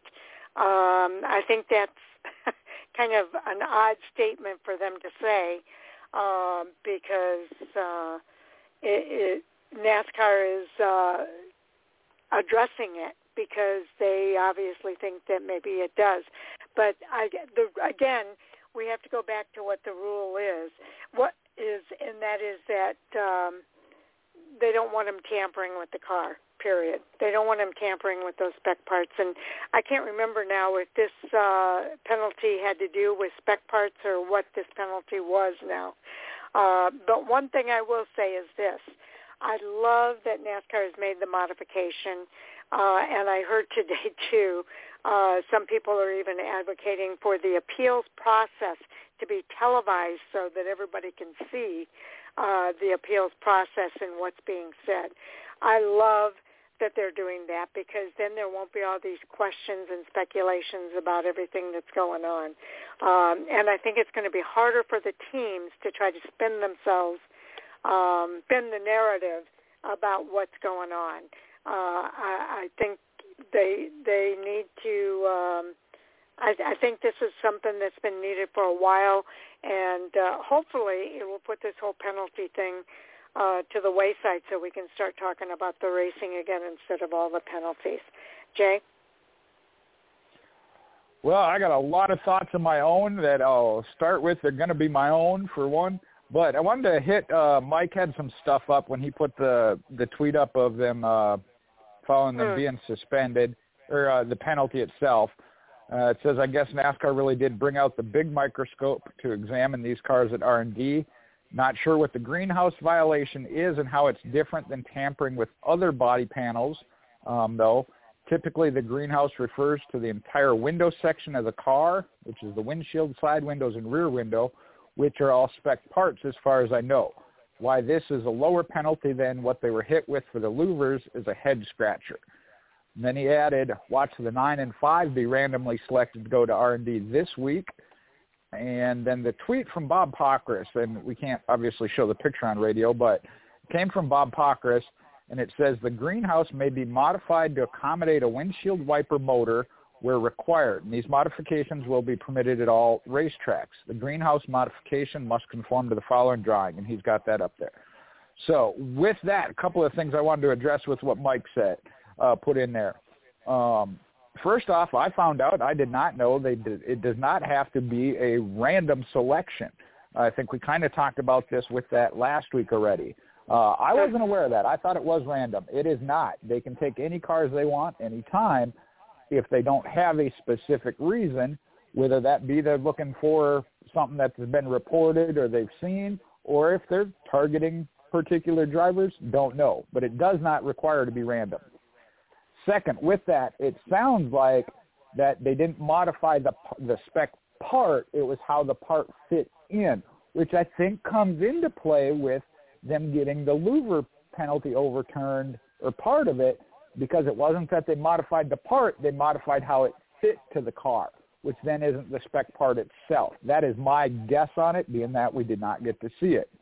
Um, Sharon mentioned that of, and I can't remember who said it, Sharon, of wanting to see it uh, live stream. Judge Judy, bring in Judge Judy and live stream it. I think was the comment that was made. So I'm not sure I want to see it go that route, but um, we will at least get to hear what was presented and how the panel and why they decided. So NASCAR said they could provide that uh, in written transcript.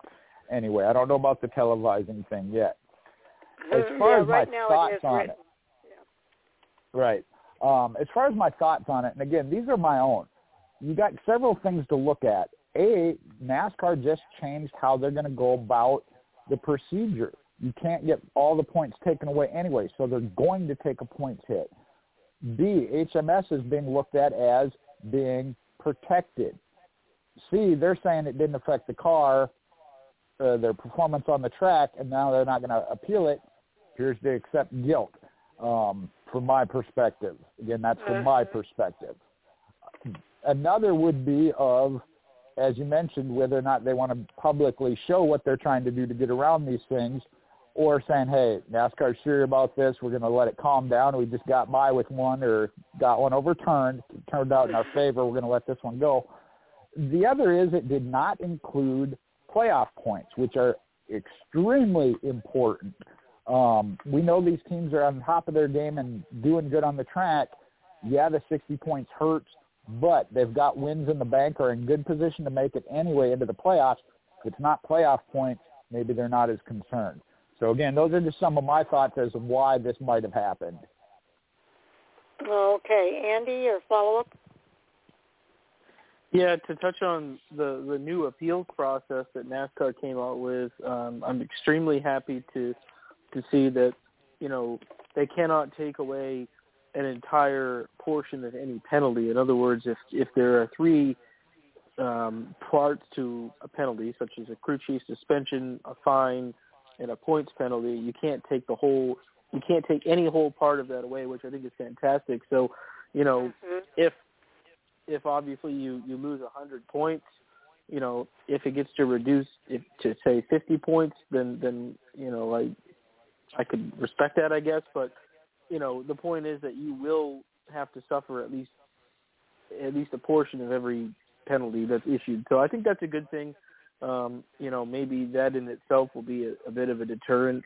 Um, although you know the the points getting overturned for Hendrick is is kind of been unprecedented since the uh, the next gen era became a thing last year. We haven't really seen an entire points penalty get overturned, but you know, knowing moving forward that um, you're going to lose points if that's part of your original penalty, I think that maybe a bit of a deterrent for teams to not push the envelope as much, but certainly, you know, I think that the changes made to the appeals process were really good changes. I think moving forward. Okay. yeah, I agree, and I, I think I think it made sense for them not to um, to appeal it um, and accept the penalty and move on from it. The thing about the crew chiefs, though, that part was a little bit of a sticking point because that remember those crew chiefs started filling in for the other crew chiefs that were suspended, the main crew chief that was suspended, and that was for four races. I think Bristol was the fourth race uh, for those uh, interim crew chiefs, and uh, now they're supposed to be suspended for two races. I'm wondering how that's going to play out. Is it if these guys get suspended again, those guys? Uh, have to be suspended or are they out for the next two races as part of the team? I'm not sure how that plays out. I don't know if you guys can clarify that for me. But that's the only other question that I have about the penalty. Jay? Yeah, unfortunately, you're correct. Um, if, if I'm not mistaken, you're you're correct in that of the primary crew chief suspensions was going to end anyway, and so I, I don't know how that goes. If they are suspended the next time Hendrick tries to list them as being used, or they just can't crew chief when they weren't going to anyway. And all in all, and I think those uh, Larry McReynolds was one of them. I think um, those within the industry agree with what we've talked about. The crew chief suspension is a joke, basically. Uh, yeah, uh, there you go. There's a good word. I mean, it, it, it's meaningless almost as much as the twenty-five thousand dollar fine or fifty thousand dollar uh, fine, it's nothing. I mean, it's it's not doing anything anymore because of the technology and the way they go about it. So, um, all in all, that'll get settled on its own. Um, again, uh, the HMS deciding not to. All I can do is speculate on why they might possibly have not. They have opted not to. Um, you know, maybe NASCAR sat down with them and said, "Hey, we want to be about racing, not about penalties and, and court battles and all that." because um, it really seems like it has this year, unfortunately, that we aren't mm-hmm. talking about. Some of the good runs by it. Justin Haley, Todd Gilliland. I was listening when uh, you and Sal were covering that. Some drivers that had good runs, and that's not the focus because we're talking about penalties and what's going on there. So I'm with Andy. Uh, the changes they've made to the appeal process, I think, has been huge and good uh, steps in a great direction and hopefully it does deter all this and we go back to racing. Yes, indeed. Okay, well said. Andy, what's our next hot topic here? Um, yeah, this is a, a bit of a tough one here, but we might as well touch on it. Um, looks like Cody Ware is going to be indefinitely suspended and stepping away from his Cup ride for an unknown duration of time. Yeah, indefinitely suspended. Okay, Jay, your thoughts? Uh, well, let me pull it up here. I just ha- okay, there you brought it up.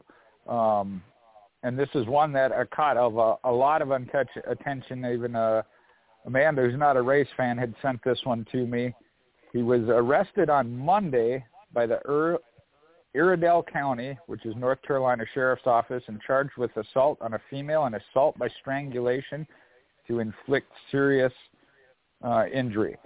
Now, the thing I took from it was he raced on what was it? Sunday. Uh, Saturday. Or Saturday. No, yeah. Matt Crafton. Yeah, Crafton filled in. I don't know when that charge stems from. Uh, that was what where, and it being that it was in North Carolina, he was in Tennessee. Um, but the broadcasters said that it was due to a personal handling a personal matter, and this is where I think a big thing comes in with, as Mike put it, you're presumed innocent until proven guilty, and NASCAR has already suspended him if they were aware of why and didn't tell NASCAR, that alone can be reason for NASCAR to um, suspend them because they're supposed to be upfront and forthright with NASCAR what's going on. Um, I don't know at this point if NASCAR knew about it when the broadcaster said that or if that's what the team had released. But they obviously were aware of it because they had enlisted Matt Crafton to fill in in the Cup race.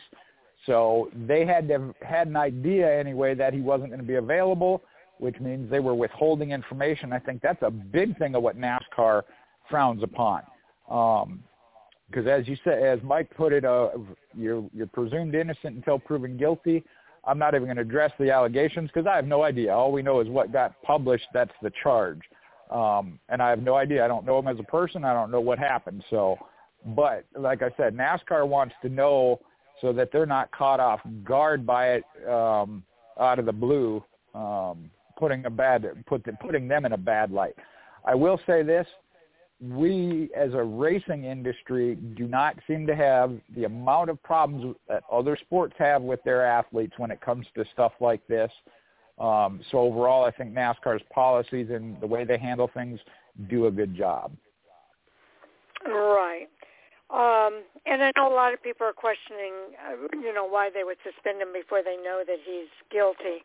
Um, but here's the thing: he's he's not going to be able to race anyway. He's got more pressing issues that he needs to deal with with the allegations.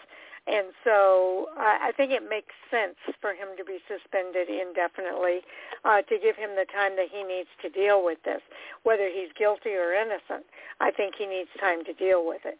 Um, and just to also clarify, this incident must have happened uh, sometime over the weekend or sometime recently, uh, but before Sunday's race. Uh, he was actually arrested on Monday. Uh, the incident did not happen necessarily happen on Monday. Uh, the Iredell County Sheriff's Office uh, conducted an investigation, and that's what led to the arrest that took place on Monday. So when that arrest actually took place, that's when NASCAR uh, issued the suspension, um, indefinite suspension. Now, Rick Ware Racing said um, in their statement, uh, they indicated we are aware of the incident regarding Cody Ware and his indefinite suspension from NASCAR competition. We understand NASCAR's position on this matter and accept their decision. The matter is still under investigation and Cody is fully cooperating with authorities as due process takes its course. RWR is committed to continuing our multi-car efforts in the Cup Series, NASCAR Cup Series, and is in the process of finalizing our plans for the number 51 entry at Martinsville and beyond. These plans will be announced in the coming days. So I think that pretty much says it. Um, I, I think it just makes sense to have an indefinite suspension to allow him the time that he needs to deal with the situation. So um, uh, when and if he's uh, deemed to be innocent, uh, then you know NASCAR is going to bring him back in. I recalled an incident with Kurt Busch where he was accused of uh, something similar, and um, uh, later on we found out that it wasn't necessarily true, and and he was reinstated back into NASCAR. So I think it's the right call, and um, I wish Cody Ware the best. The, the incident is a horrible incident. I, I hope he's not guilty of it, uh, but if he is, I'm, then I'm sure there's going to be a price to be paid. Andy. Yeah, highly unfortunate really is the best way to describe this. You hate to see this happen to anybody involved in racing. Um, I think Jay brings up a really good point, though. I think as it pertains to racing, we see these types of incidents happen far less than other major sports, which is always a good thing. I think that, you know, generally race car drivers are of good moral character, but every now and then things happen. Um, race car drivers are human beings, and, and sometimes unfortunate situations happen and, and mistakes can be made. And um, I think that in light of the situation, NASCAR did what had to be done as far as the suspension goes. But you know, you're right. Um, innocent until proven guilty, and certainly um, hoping that um, whatever transpired here um, isn't true as far as Cody's state goes, and, and if it is, then you know it'll be dealt with uh, the way that it's you know going to be dealt with with with the law. So but just unfortunate. You hate to see these kinds of things happen, um, and you hate it for the team. Um, you know, he's the son of the team owner, so certainly um, a bit of a difficult situation for Rick, Rick Ware Racing. But um, mm-hmm. yeah, hopefully, you know, this will get taken care of, and and you know, hopefully, it's not what they're reporting. Um, the incident took place, I read, on April 3rd, so that would be a week ago today. Um, yeah, just disappointing to see this kind of news, and thankfully we don't see it very often. Okay, Jay, any follow-up?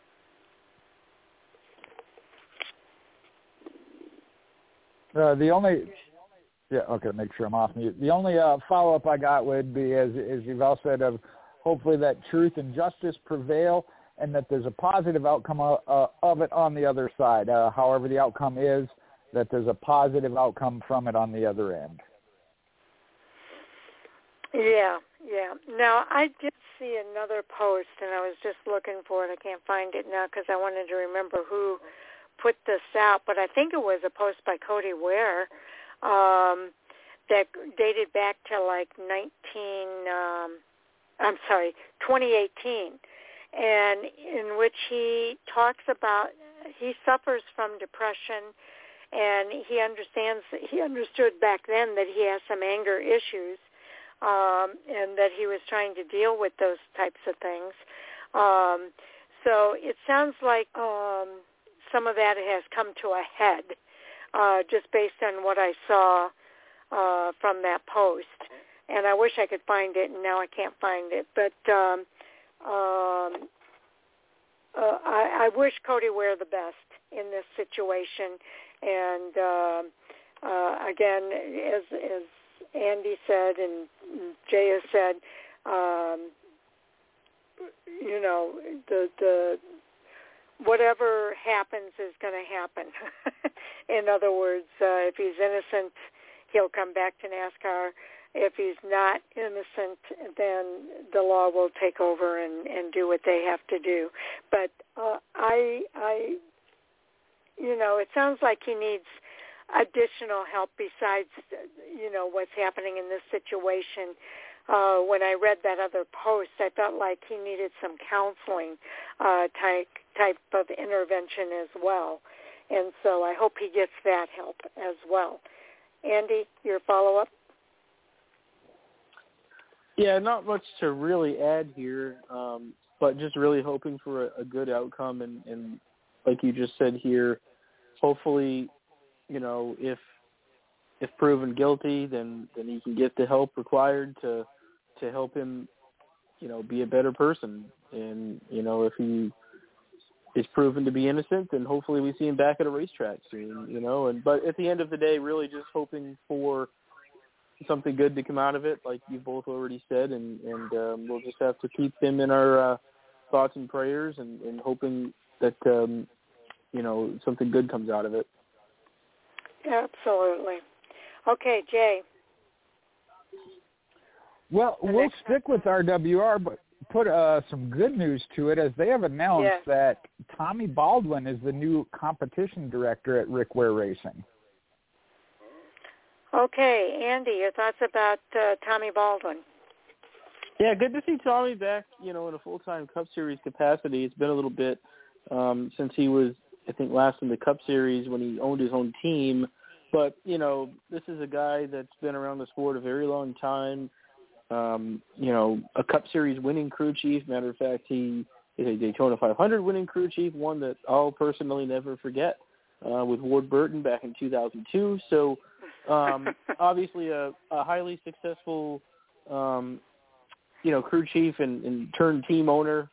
Um, someone with a lot of experience that I think can add some depth to Rick Ware Racing. Certainly, um, you know, someone with, I think, the team owner and managerial side of things will hopefully bring some leadership to that team and, and help them grow and, and continue to get better. Um, one of the things that I read about this was they're, you know, trying to obviously strengthen the alliance with Roush Fenway Keselowski and, you know, try to help bridge the gap between the two teams. And I think that that's the importance of, of this partnership, uh, or not so much partnership, but this, this hire, if you will, is that, you know, Tommy can come in and, and kind of help, help facilitate things between the two teams and the alliance and, and and help um, Rick Ware Racing get better. You know, and, and I think that that's a good thing. This is a team that we've you know you know maybe not us specifically, but I've seen a lot of criticism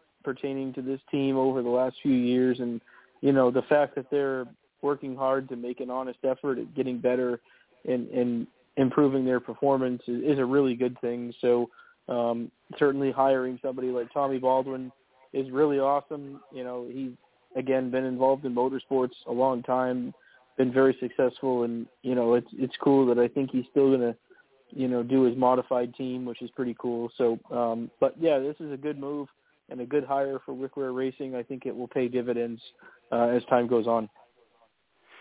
Yeah, I think this is absolutely great. Uh, it wasn't that long ago that we were talking about Rick Ware Racing and why they had charters and were they at risk of losing their charter because they weren't really being competitive and and those kind of conversations. So I think this is this is a turn for the right, bringing Tommy Baldwin in as their competition director.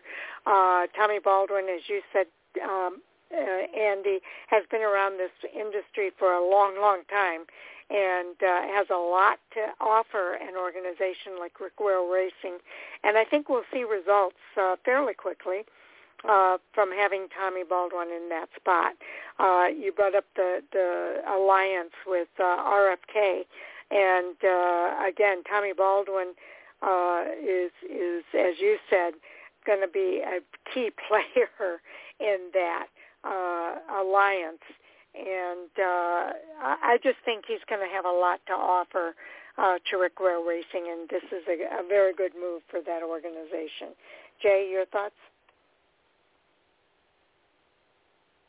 Well, one of the ones, um, and, and I know I don't, I'm not going to put words in his mouth, but I know Mark, Mike has been one that has been rather critical of RWR, and this is things like this is why I want him to look at is – they are trying. They do not have the best resources. Yes. The partnership with RFK, help them grow.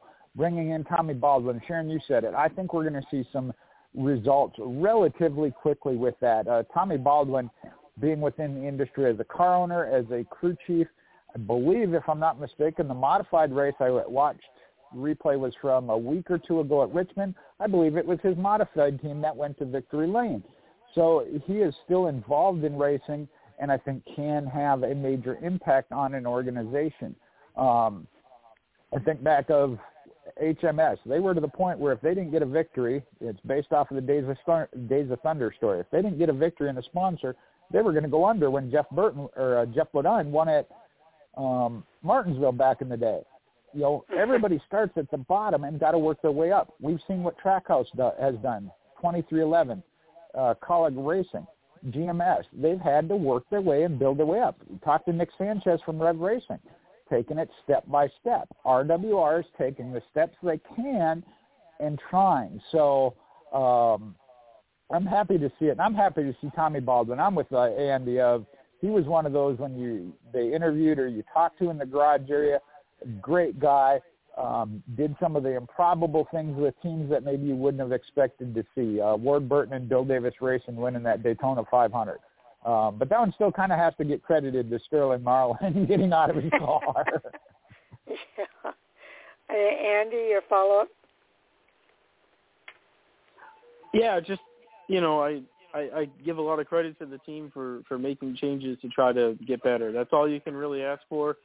Um, someone has to run first. Someone has to run 36. You know, on a given week. But you know, the point the point is that um, you know all of these teams are out there making an honest effort each week, and you know I think when you bring in a guy like Tommy Baldwin, you're you're making an honest effort to try to improve and get better. And I've seen some recent quotes too from the team where, you know, they're not out there to start and park like they used to do, like a lot of teams used to do.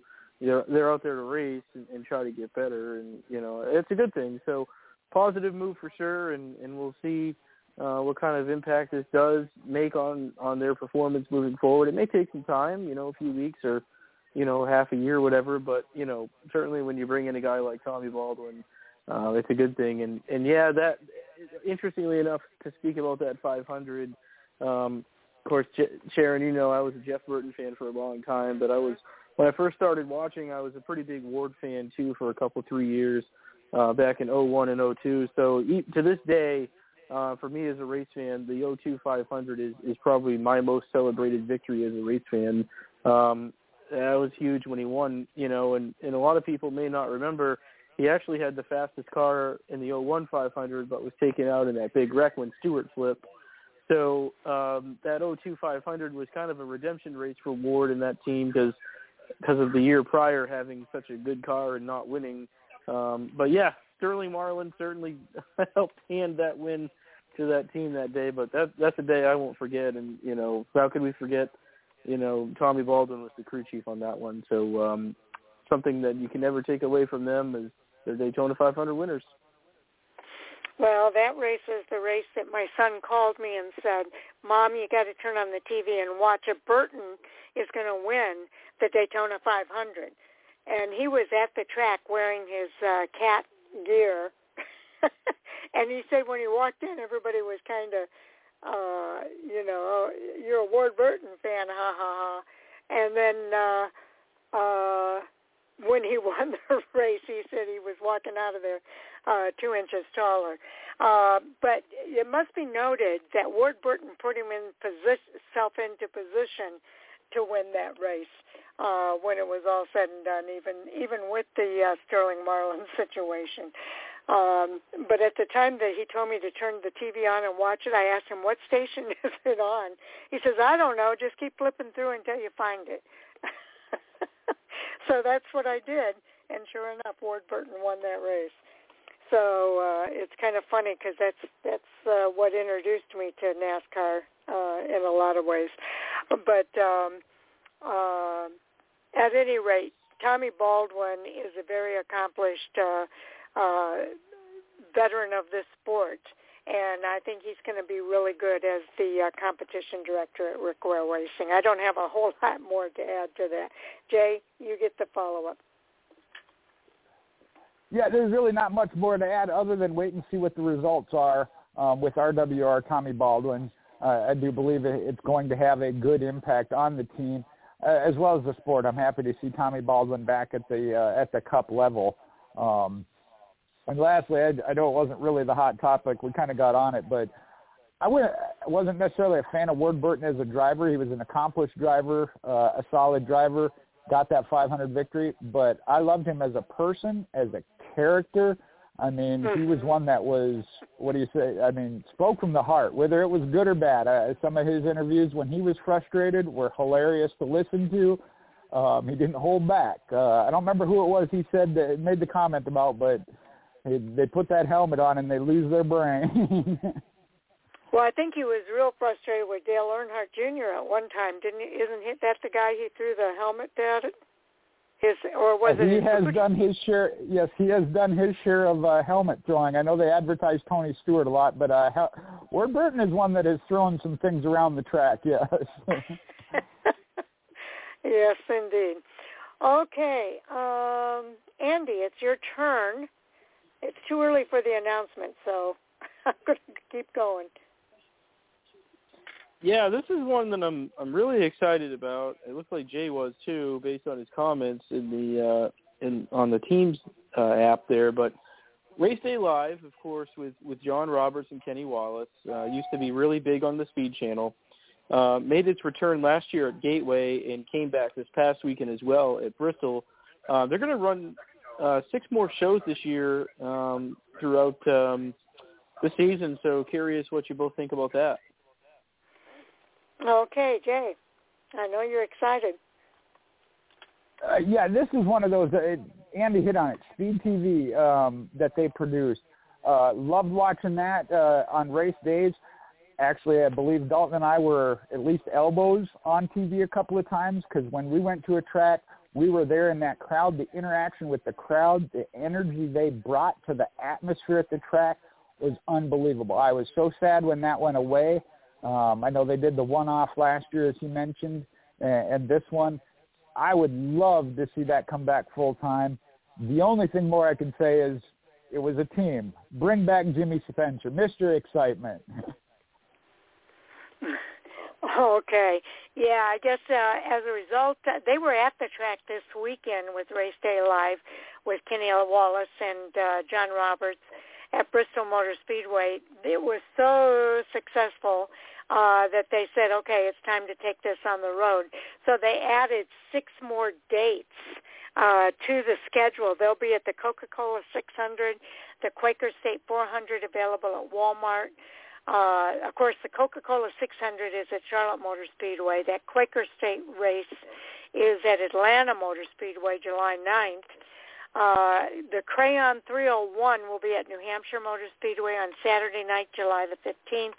The Bass Pro Shops night race at Bristol on September the 16th the Auto Trader EchoPark Automotive 400 race at Texas Motor Speedway on September the 24th, and then the Bank of America Roval 400 at Charlotte Motor Speedway on October 8th uh, is where they will once again be at the track for Race Day Live.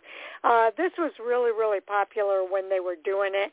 Uh, one of the things that was really good about it is um, they brought a lot of people. I know at Chicagoland Speedway, they called it Champions Park, uh, but into the area, into the area where all of the vendors were, uh, and where fans could uh, really enjoy, you know, like the Toyota Racing uh, tent and all the different tents that are set up. Um, uh, it included uh, close nearby was the Race Day Live uh, activities, and uh, they always had a stream of guests coming on. Uh, they always uh, it's a little bit of what we talk about that we don't like on TV. To me, this is a place for them to do the entertaining things that they do. Uh, do it at the racetrack and give fans, uh, you know, I, I know uh, a lot of fun to stand there and watch uh, the race day live. I know I spent some time when I was at the racetrack watching race day live.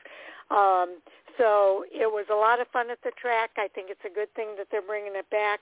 And Kenny Wallace, uh, it's always a good thing to have Kenny Wallace at the track and uh, doing his Kenny Wallace things. So uh, I'm looking forward to it. Andy? Yeah, I I would agree with both of you. I think this is a really really good thing, um, and I think that you know we're reminded of, of what's been missing for a few years now.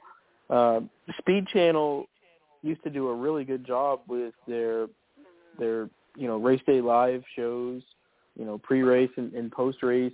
Um, you know, being right there at the track, you know, involving the fans and and really getting getting you ready for a race. And you know, I I love John Roberts. I thought he did a great job as a host. Kenny Wallace with his big personality Jimmy Spencer, uh, among others, really brought a lot to the table each week to to get you hyped up and ready for a race. And you know, I think Fox does a, an okay job, you know, with who they have now, but it's it's not like it used to be. And I realize that, you know, as as people age and you know time moves on, the sport moves on, and, and things have to change. I do understand that, but I really do think that you know that time frame of of when you know Speed Channel had Race Day Live on each week. Was just a really good time and a really good um, era in broadcasting as far as you know pre-race coverage was concerned, and you know certainly I feel like you know since the Speed Channel went away and it became what's really now known as Fox Sports One, it um, you know it's it's just not like it used to be, um, and I think that you know, to see this revival is is a really good thing. I think that um, you know this is maybe going to help regenerate some excitement for the fans. Uh, I'm really excited about the fact they're going to be at New Hampshire. I may try to go see them, which would be pretty cool. So, um, no, this is a good thing. Yeah, the only thing I could ask more would be to see it televised. I don't know if we'll get that or not. I don't think so. I think it's strictly an at-track experience only. But um, boy, I'd certainly love to see those two back, you know, on on TV. I, I think that those pre-race shows were second to none, and and certainly, you know, if we could find our way back to either that or something like that in the future, it would be fantastic for uh, regenerating uh, some more interest in the sport. Okay, good. Well, Andy, I'm with you. I, The Speed TV and the way they did it was good. But I think the key element here, especially when we, we looked at the grandstands partially there at the uh, Bristol Dirt Track, uh, is the at-track experience. You know, people had asked me of, okay, the race is at 1 o'clock. Why are you getting up and going at 9 o'clock? That at-track experience. Sharon mentioned it. The guests they have, come on. I'm not saying they got the time to give an autograph to everybody standing there, but they do come by and you get to talk to them, see them, high-five them, whatever they may, give in a couple of autographs or get a picture with them, but just that at track experience, and they did a heck of a job of energizing the, the crowd before they even went into their seats to watch the race itself. Um, so I think it's a huge as far as the at track, complete at track experience um, that's kind of been missing. Uh, Sharon mentioned the souvenir haulers. That was another thing, and I know we, there's been some changes back and forth with that. I get it. The economy and everything else, there's a lot that ties into it.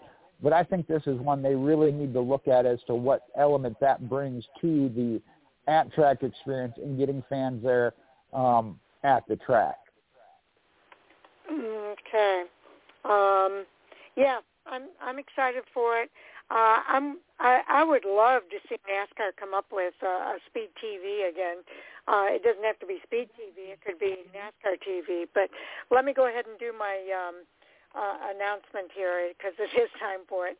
Uh, for our first-time listeners, I want to let you know that we are going to go off the air at exactly 10:30 p.m. Eastern Time. I don't know how much more we're really going to have to say here, but um, uh, you will hear us go off the air as we are talking just know that even though we're not on the air, we are recording the rest of that conversation, and it is available as part of our podcast. I'll go out on Twitter and Facebook and uh, let you know that the podcast is available. We do have a player at fanforracing.com. All you have to do is go to that Fan for Racing player at your convenience and fast forward to the two-hour mark to hear the rest of the conversation. So again, didn't want anybody to be caught off guard or surprised uh, with us going off air and then not know how you can hear the rest of the conversation. So uh, yeah, I would love to see them come back with a, a NASCAR TV uh, and have the programming similar to what they did with Speed TV because they had some really great programs, uh, and I think there would be plenty of content uh, for them to have on a NASCAR TV again. But you're right. This is all about yeah, this particular thing. Race Day Live is really all about uh, the track experience, and and it's good to see them uh, bringing that back to uh, the racetrack because I think it does add to uh you know these fans are paying a lot of money to go to the tracks and you know these are the kind of things uh, that they're willing to pay that money for is to go to the track and be able to see people like Kenny Wallace and John Roberts and and all the drivers that come up on the stage and talk. So uh, NASCAR to me is one has always been uh, one of the best sports that give fans uh, that chance to interact with the drivers uh, during a race weekend. You don't see that with any other sport, and NASCAR still excels at that. Uh, but this is just one thing uh, that's going to make it a better experience for the fans. Andy, you get the last word. Yeah, I think you know the key here is the the at track experience, like Jay said, but also the fact that they used to do these pre-race shows live from the track. So not only if you were attending the race could you go and and watch this pre-race show, you know, you could and, watch it, and you, but you could you know watch it on TV as well, and and they were physically there, and I think that was the best part about it. Um, nowadays, it's done from a studio, so to me, that's just it doesn't have the same energy and vibe, and and I don't want to criticize what the way they're doing it necessarily, but I just I do think that there's no substitute for physically being at the track. I think that it really helps with the broadcast, and we've seen that in recent times with you know some of the truck races being broadcasted from a studio, and I think that there's just no substitute for being at the track, and that's the same with a pre-race show, and it just brings a completely different level of energy um, and excitement for not only those that are physically there at the track, but those watching on TV. And I would love nothing more than to see some kind of a return, um, you know, for their pre-race shows. And we've seen Fox do it a little bit. They did it um, at the Coliseum last year and this year, where um, their studio hosts for uh, Race Hub and Race Day were actually there at the Coliseum, and, and I just think it makes a difference whether you know it be Mhm. pre or pre or post race, and and just bringing a, a completely different level of excitement. And I think that it's it's really good for the fans, and it just really I think helps generate that excitement and interest necessary to keep people uh, entertained and and you know get them interested in these races. and engaged. And another word that kind of comes to my mind as you were speaking, Andy, is spontaneity. They have a spontaneity that you don't see on most shows uh, that really works for them. Um, Jay, you get to bring up the next hot topic. Well, I, I looked through the list. I don't know that there's any others that we really need to hit on. This one wasn't necessarily on there, but I know it's kind of been talked about. I think even Sal and Sharon were talking about it. Um, how good this Bristol dirt race was, and now whether or not it comes back anymore. And I, I didn't share. I know that that was being evaluated by Marcus Smith and uh, SMI. Um, we haven't seen an announcement or not whether or not they come back for a fourth year and beyond. Okay, Andy, your thoughts? Well, this was the best Bristol dirt race we've seen for sure. I I thought last night was a good race. I have not seen the truck race yet. Uh, I did record it. I'll watch it tomorrow. But the Cup race last night was really good, and you know I I think that you know, and I'll I'll admit that I'm part of this group too. We've been quick to crit- criticize, um, you know, the first couple of years of it. Um, you know, the first year was pretty tough, but I feel like every time they've done this, NASCAR has consulted with, you know, dirt specialists and, and the teams and drivers to try to to make things better, you know. And I feel like this third installation of the Cup race at Bristol Dirt was was pretty good. The race wasn't messy. I didn't feel like there were some incidents last night, but overall it was good racing, a good product. Uh, I was entertained. The, there was a lot of side by side racing. Um, I was on the edge of my seat for most of the night. It was fantastic. I, I don't have anything bad to say about it. I do still like the idea of maybe doing dirt at like an Eldora, you know, a place that's specifically a dirt track. Um, I do still stand behind that, but last night was not bad by any means. And if they could do what they did last night every year, I, I don't really see why there would be any grounds for criticism. Yeah, I'm I'm a little bit torn on this question as well, uh, Andy, because I too am thinking I wish they'd go to a dirt track instead of pu- putting all that dirt on Bristol. But I think about what uh, Jay has said so many times.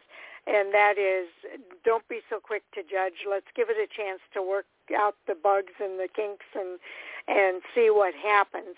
And uh, that's exactly what we're seeing now with Bristol Motor Speedway on dirt, um, or should I say the dirt on Bristol Motor Speedway. Um, it, it really is. Uh, uh, it really was a really fantastic race to watch uh, at uh, at the track this year. There was a lot of action. Uh, I thought that you know, all things considered, we talked a little bit about the Preece and and uh, Kyle Larson thing, but for the most part, I think the drivers did everything they could to race that race very cleanly, as best they could. It's not easy when you're racing on dirt. Um, and uh, that's the thing that happens at these tracks. Uh, but then we don't want it to be easy for the drivers. We want them to have a challenge, and that's what Bristol Motor Speedway offers now with the with the dirt racing there. So I am real pleased uh, with what we saw uh, this weekend at Bristol, and uh, I would not be upset if they decided to do it for a fourth year. I think that would be fine.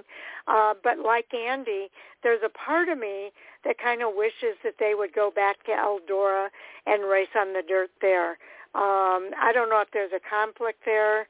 I don't know what it, the conflict could be because they've gone to Sharon Speedway where Ryan Blaney um, is at for the SRX uh, race. Uh, not Ryan Blaney, but Dave Blaney.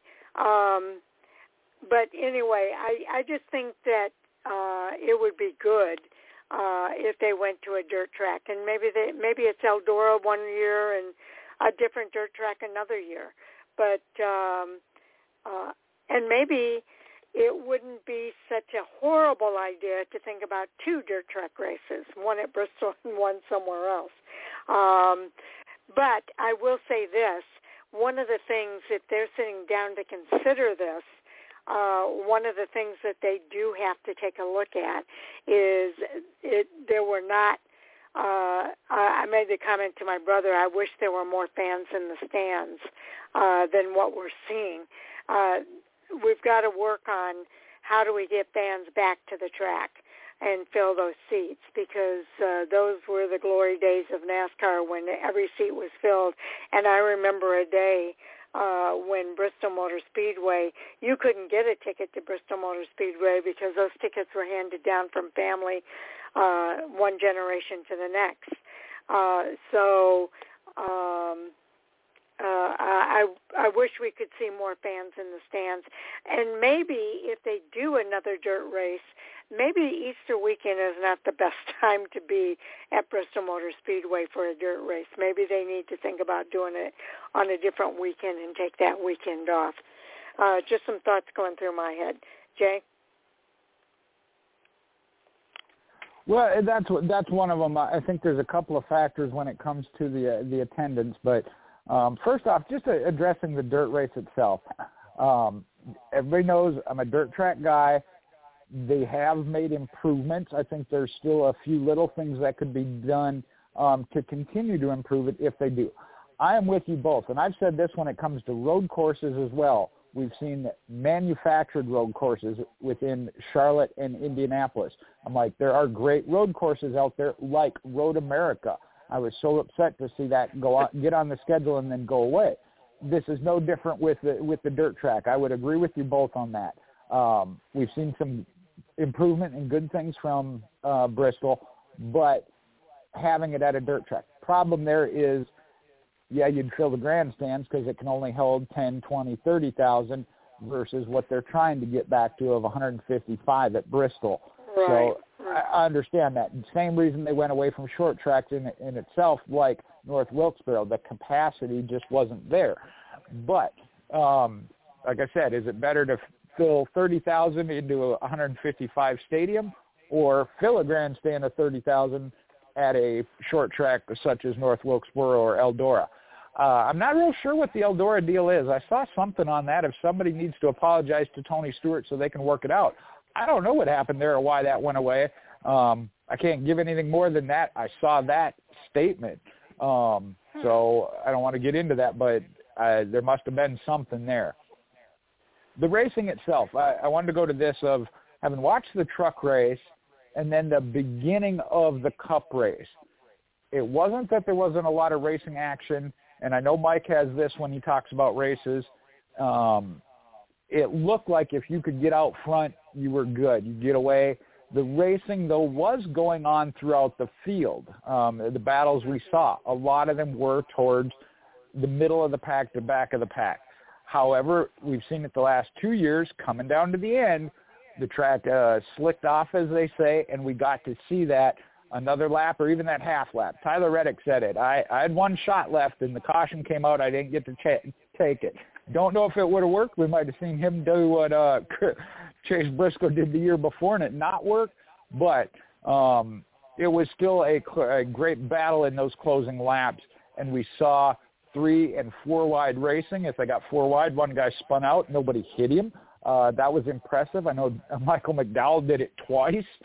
So overall, though, as a, it is for the Bristol Dirt Race, I know the weather's been a factor. Um, I'll hit that on the second time round, but big shout out to the crew with what the rain they got on Friday, had to cancel everything. That track actually was phenomenal as far as handling the trucks in the Cup Series. Okay, Andy. Yeah, I think Sharon, you nailed you know something that I was going to mention too about you know racing on Easter weekend. Uh, I, I think that that that coupled with the weather has played into you know attendance suffering a bit for the spring race. Um, if you moved it maybe a little bit later in the spring, you know, on a Saturday night, maybe maybe it would be better. I'm not sure, but I did notice the stands were a bit sparse from what I could tell last night on the TV. And you have to think that just with it being a holiday weekend that you know, it just unless you happen to live maybe within driving distance and could do, you know, your family stuff in the morning or noontime and then make your way to the racetrack, you know, it, it seemed to me that, you know, it's a weekend where most people are home with family, at least for quite a bit of us. So I don't know. I I I think that you could probably tweak the schedule a bit um, to help boost that attendance. The spring race has struggled a bit though for quite some time. Um, the weather has been a problem. I've been to two spring race weekends, both 2018 and 2021. Weather was a problem both times, and I think that you know it's just so fickle in the you know the late March through April timeline that you know it lends itself to having issues. Um, you know, so to that point, maybe trying to run the race later in the spring um, when the weather's a little bit different. Maybe you know on a Saturday night would help.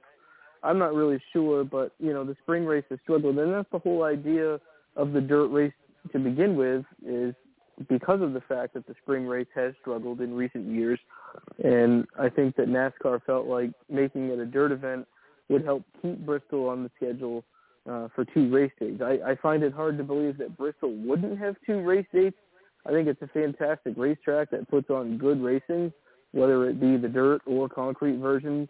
Personally, I I love the concrete version. I kind of feel like Bristol should be Bristol, you know, as in the concrete version of itself every time NASCAR races on it. So, um, you know, so it is it is bittersweet to see it run as a dirt race for the spring event. Um, but I thought I did think it was good for sure. You know, good racing.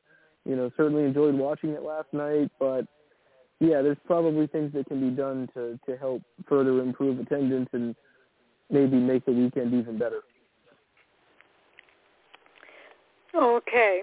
Yeah, I I agree with everything you guys are saying. Again, uh, not a whole lot to add there. That uh, uh, we enjoyed the race. Wouldn't mind seeing it come back uh, but wouldn't mind also seeing us race on a on a another dirt track. And Jay, you bring up a good point. Uh, the thirty thousand in a hundred and sixty thousand stadium, or do you want thirty thousand at a thirty thousand capacity track? Um, either way, you're getting the same number of people. It's just the perception that people have when they watch the race, uh, you know, and they see the empty seats uh, it's it's just not a good look. uh, for the sport. We want to see uh, lots of people there cheering on the cars and cheering for their favorite drivers and and that sort of thing.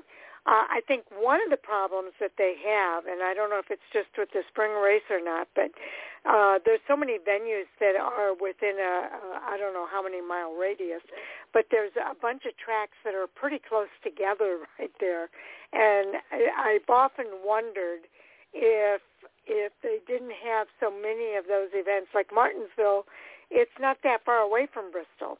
Um, uh, but then Nashville isn't that far away either.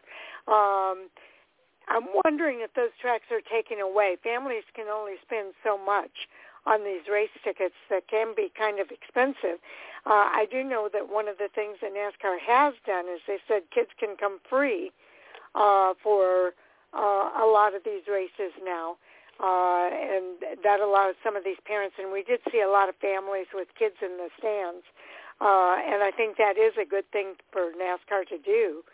But um, I don't know. I just think the perception is better if you've got 30,000 in a 30,000 capacity uh, location versus 30,000 in a 100,000 uh, capacity location. So, uh, Jay, you get the final word here. Well, at track attendance is a battle for all facilities. Um, you mentioned the rain. That's been extremely uh, tough. And I know you talked about moving the date. Um, I know Atlanta has struggled with that in the past as well. Obviously, a concrete track is easier to dry and get race ready than a dirt track, um, but they made it work, and that's why I say I got to give a big shout out to that crew.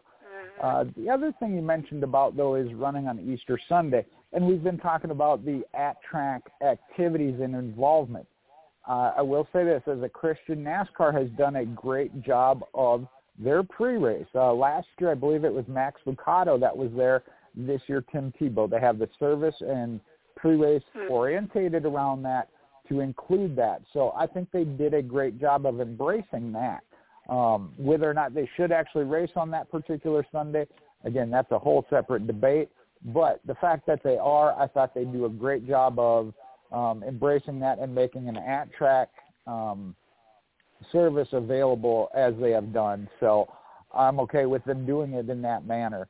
Uh, whether or not moving the date would help, you mentioned it. They they brought the dirt concept to Bristol for that reason to begin with. Was the spring race was suffering anyhow? They thought that change might be, and it may be that it has run its course. Um, I know, like I said, that they're they're talking about it, considering it um, understand both sides of it. I think we could go another year or two uh, having that one dirt race per year, whether the drivers like it or not. I think is a good thing. Um, do I want to see five dirt races? No, I don't. Uh, you know, right, and, and that's coming from a dirt track guy. The, you know that once, maybe twice, like you said, if they do one at an actual dirt track. And you mentioned that uh, I think Sharon was specifically. There are only the Truck Series did Eldora, and Knoxville. Um, now that's for the Truck Series. The Cup Series would be even tougher, I think, but there are only so many tracks in the country that can even handle uh, the Cup Series race, and we've talked about that as far as then even a regular race on concrete. Some of these facilities just um, the upgrades they would have to make, uh, installing the safer barriers, the traffic flow to them. A lot of your dirt tracks are generally out in the middle of nowhere, one road in, one road, uh, one way in, one way out, and that's always a factor. So there's a lot of logistics to it. Um, I think Eldora is. I've always wanted to see the Cup Series at Eldora, but we'll see what could be done and what they what they decide uh, moving forward. But I do I would like to see it one or two more times. If they got to move it to another venue, um, but I do think they they should find a way to incorporate that one dirt race at least per year. All right, uh, Andy. Yes. Do you have another topic for us? Oh yeah, um, I think one that we can probably do pretty quickly here. Uh, looks like Daniel Suarez is going to run an SRX event later this summer. Okay, Jay, your thoughts about Daniel Suarez?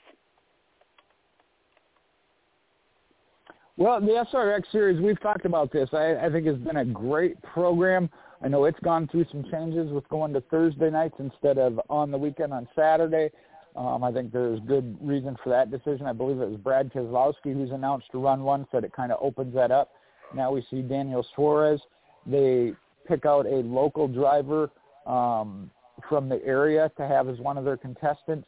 So I think they're doing a great job with it. And working with these Cup Series drivers, we've seen Chase Elliott do it. I believe Ryan Blaney did when they were at um, Sharon Speedway, as you mentioned, in Ohio. Uh, and Daniel Suarez is one. I don't know what happened uh, last night uh, from the year before. Kind of expected some good things from him uh, there on the dirt and at, at Bristol.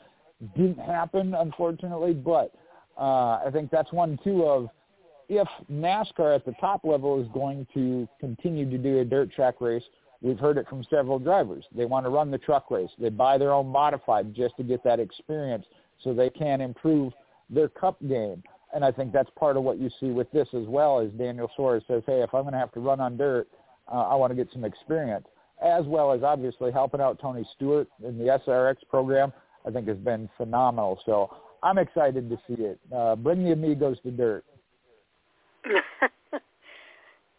okay, I agree. I think uh, Daniel Suarez joining the SRX is going to be a positive thing. He's going to bring a different audience uh, to those races, and uh, he'll bring his uh, Daniel's amigos maybe, and uh, we'll be able to see uh, uh, what he's able to do. But you bring up a good point as well of um, getting more experience on the dirt. Uh, we've seen several drivers do this sort of thing. Uh, Matt Crafton did it a few years ago. He raced on dirt. He didn't tell anybody he was doing that, but he was out racing on dirt to try to get better for those Eldora races. Uh, and and that could very well be what Daniel Suarez is doing by uh, joining the SRX. Um, it's going to be at Thunder Road in Vermont Andy. Uh, so it might be a race that you can get to on July the 20th. Yeah, quite possibly. Also, um, hoping maybe Stafford will work out too uh, down in Connecticut. So, um, well, it's good news. I, I'm really excited about this year's SRX races because of the fact that they're now run on Thursday nights. It has really allowed uh, some pretty significant NASCAR involvement, not just from you know retired drivers like like Bobby Labonte and and Ryan Newman and those guys, but from active drivers, and that's mm-hmm. I think mm-hmm. going to help generate even more interest for the series. Uh, I love the series; it's been a lot of fun. Um, I really enjoyed that first year a couple of years ago.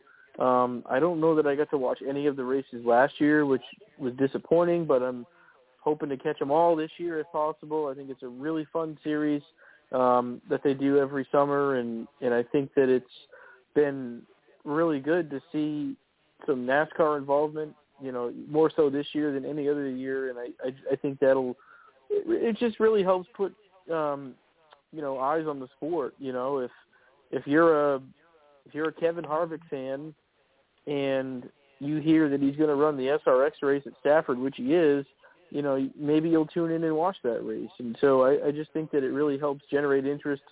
And um, I think that they've made some positive changes to really help grow that series. So it's it's going to be good. And, and obviously Daniel Suarez is the latest addition to the series that I think will really help them grow. He's got a, a pretty big fan base.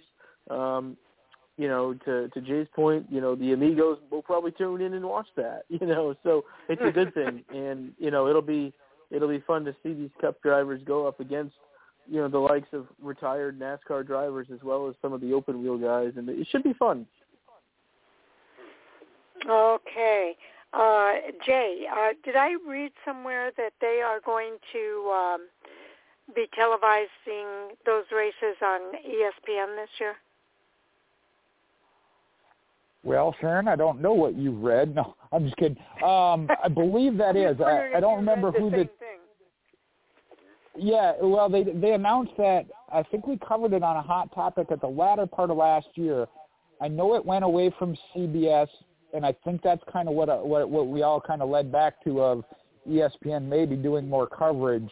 So I think you're right. I think it was ESPN because that kind of brought back the flashback of Speed TV, but um, it is on a different network. ESPN. I know it is no longer. Okay, Andy confirmed it. There you go. It is ESPN. Okay. The intriguing Thursday thing is we don't yet know. PM.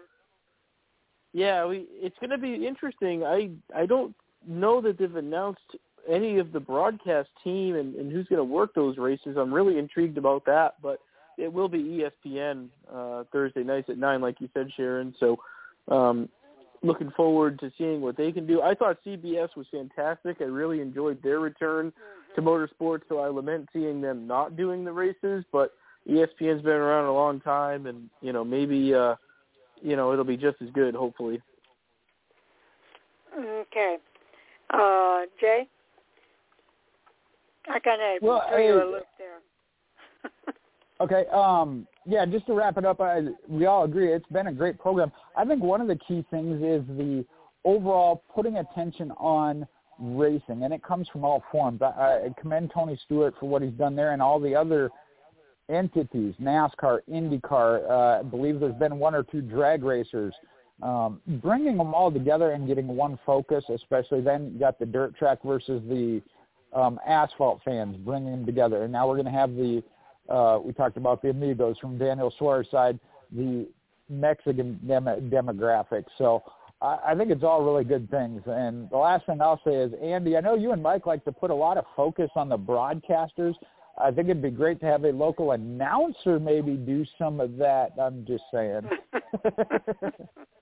You know, that's Uh, that's really not a bad idea to have the local tracks maybe do their own races. That's really not a bad idea. Uh, that sounds like fun. All right. Uh, yeah, they're going to do uh, six consecutive Thursday nights this summer for the six races in the uh, SRX, 9 o'clock on ESPN.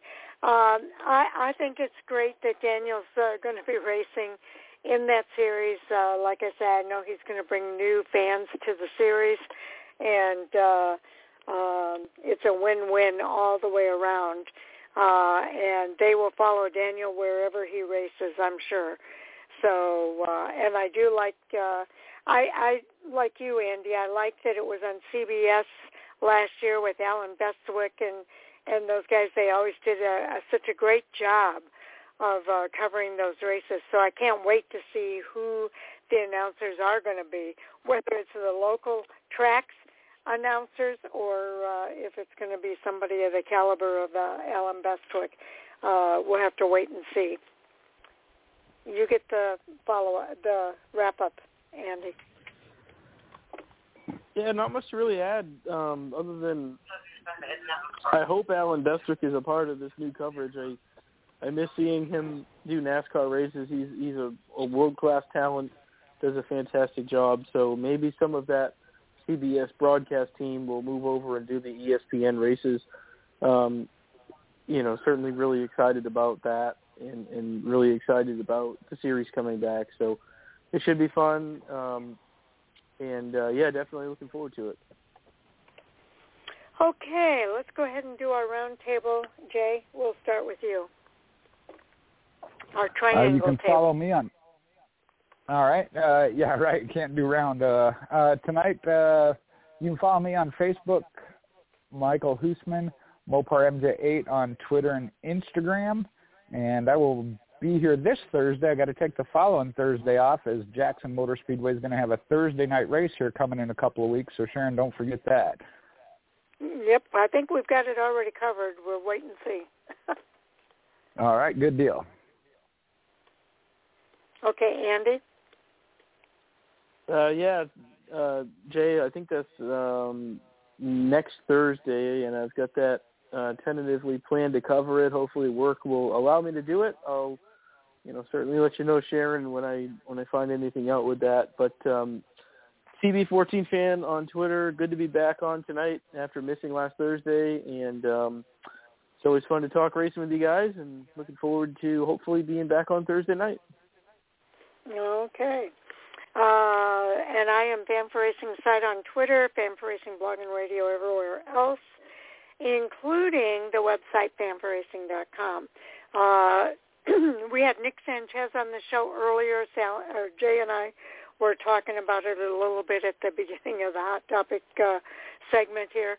Uh, it was a g- really good interview with Nick Sanchez from Rev Racing. His first year Rev Racing is racing the Truck Series full time, and Nick Sanchez is their guy. And he's having a heck of a season. He's 10th in the series point standings, and uh, he's had two poles, two top tens, and one top five uh, so far on the season. So I can't wait to see what he does for the rest of the season. And uh, uh, I really liked the attitude uh, and some of the answers he gave us that kind of told me what his attitude is. Um, and uh, I really encourage everybody uh, to listen to that interview at the top of uh, the first. Uh, uh, it's the second half hour. I'll put it that way. Uh, also, a big shout out to our listeners for tuning in. We always appreciate them taking the time to hear what we have to say. Uh, and we hope you enjoy listening as much as we enjoy doing this. And uh, with that, guys, I think uh, we'll be back Thursday night for our preview show. We'll be previewing three races at Martinsville Speedway this weekend, Jay. Yeah, we're going to have our hands full, but it's an exciting race to preview. and Sharon, just real quick, real quick, just wanted to touch on the the Nick Sanchez um, interview you mentioned. I'll go back and listen to that, and I look forward to that because, you know, looking at some of these up and coming drivers, um, if you go back and read some of the the group, you know, race day chats between me and Mike, you know, I I I think he's the real deal. He's he's done a really good job and he's on the verge of winning races and you know I think all but had that Texas race won if not for those late cautions. The kid's the real deal and you can tell that you know that talent's going to take him pretty far. He, he's really good. So looking forward to listening to that interview. Well, you, you want to listen to it, Andy? Yeah, yeah. Yeah, he, he's he's a good kid. He's a really good kid. He is. He is. Thank you, uh, Andy. I appreciate that. And I'm hoping I have a guest uh, kind of tapped on the shoulder right now for Thursday night. I'm hoping he's able to make it. Um, and uh, I can't tell you who it is because I don't know if, if he can make it this Thursday. But I will tell you this, that if he can't make it on Thursday night, uh, he is going to try to make it uh, sometime soon. So uh, stay tuned for who that guest might be. Uh, and with that, we'll call it a night here on Fan4Racing Radio. Uh, thank you to our Fan4Racing crew, and that would be Sal Sigala as well as uh, Jay Huseman and Andy Lasky. You guys are all great. Have a good night. Thank you. Good night.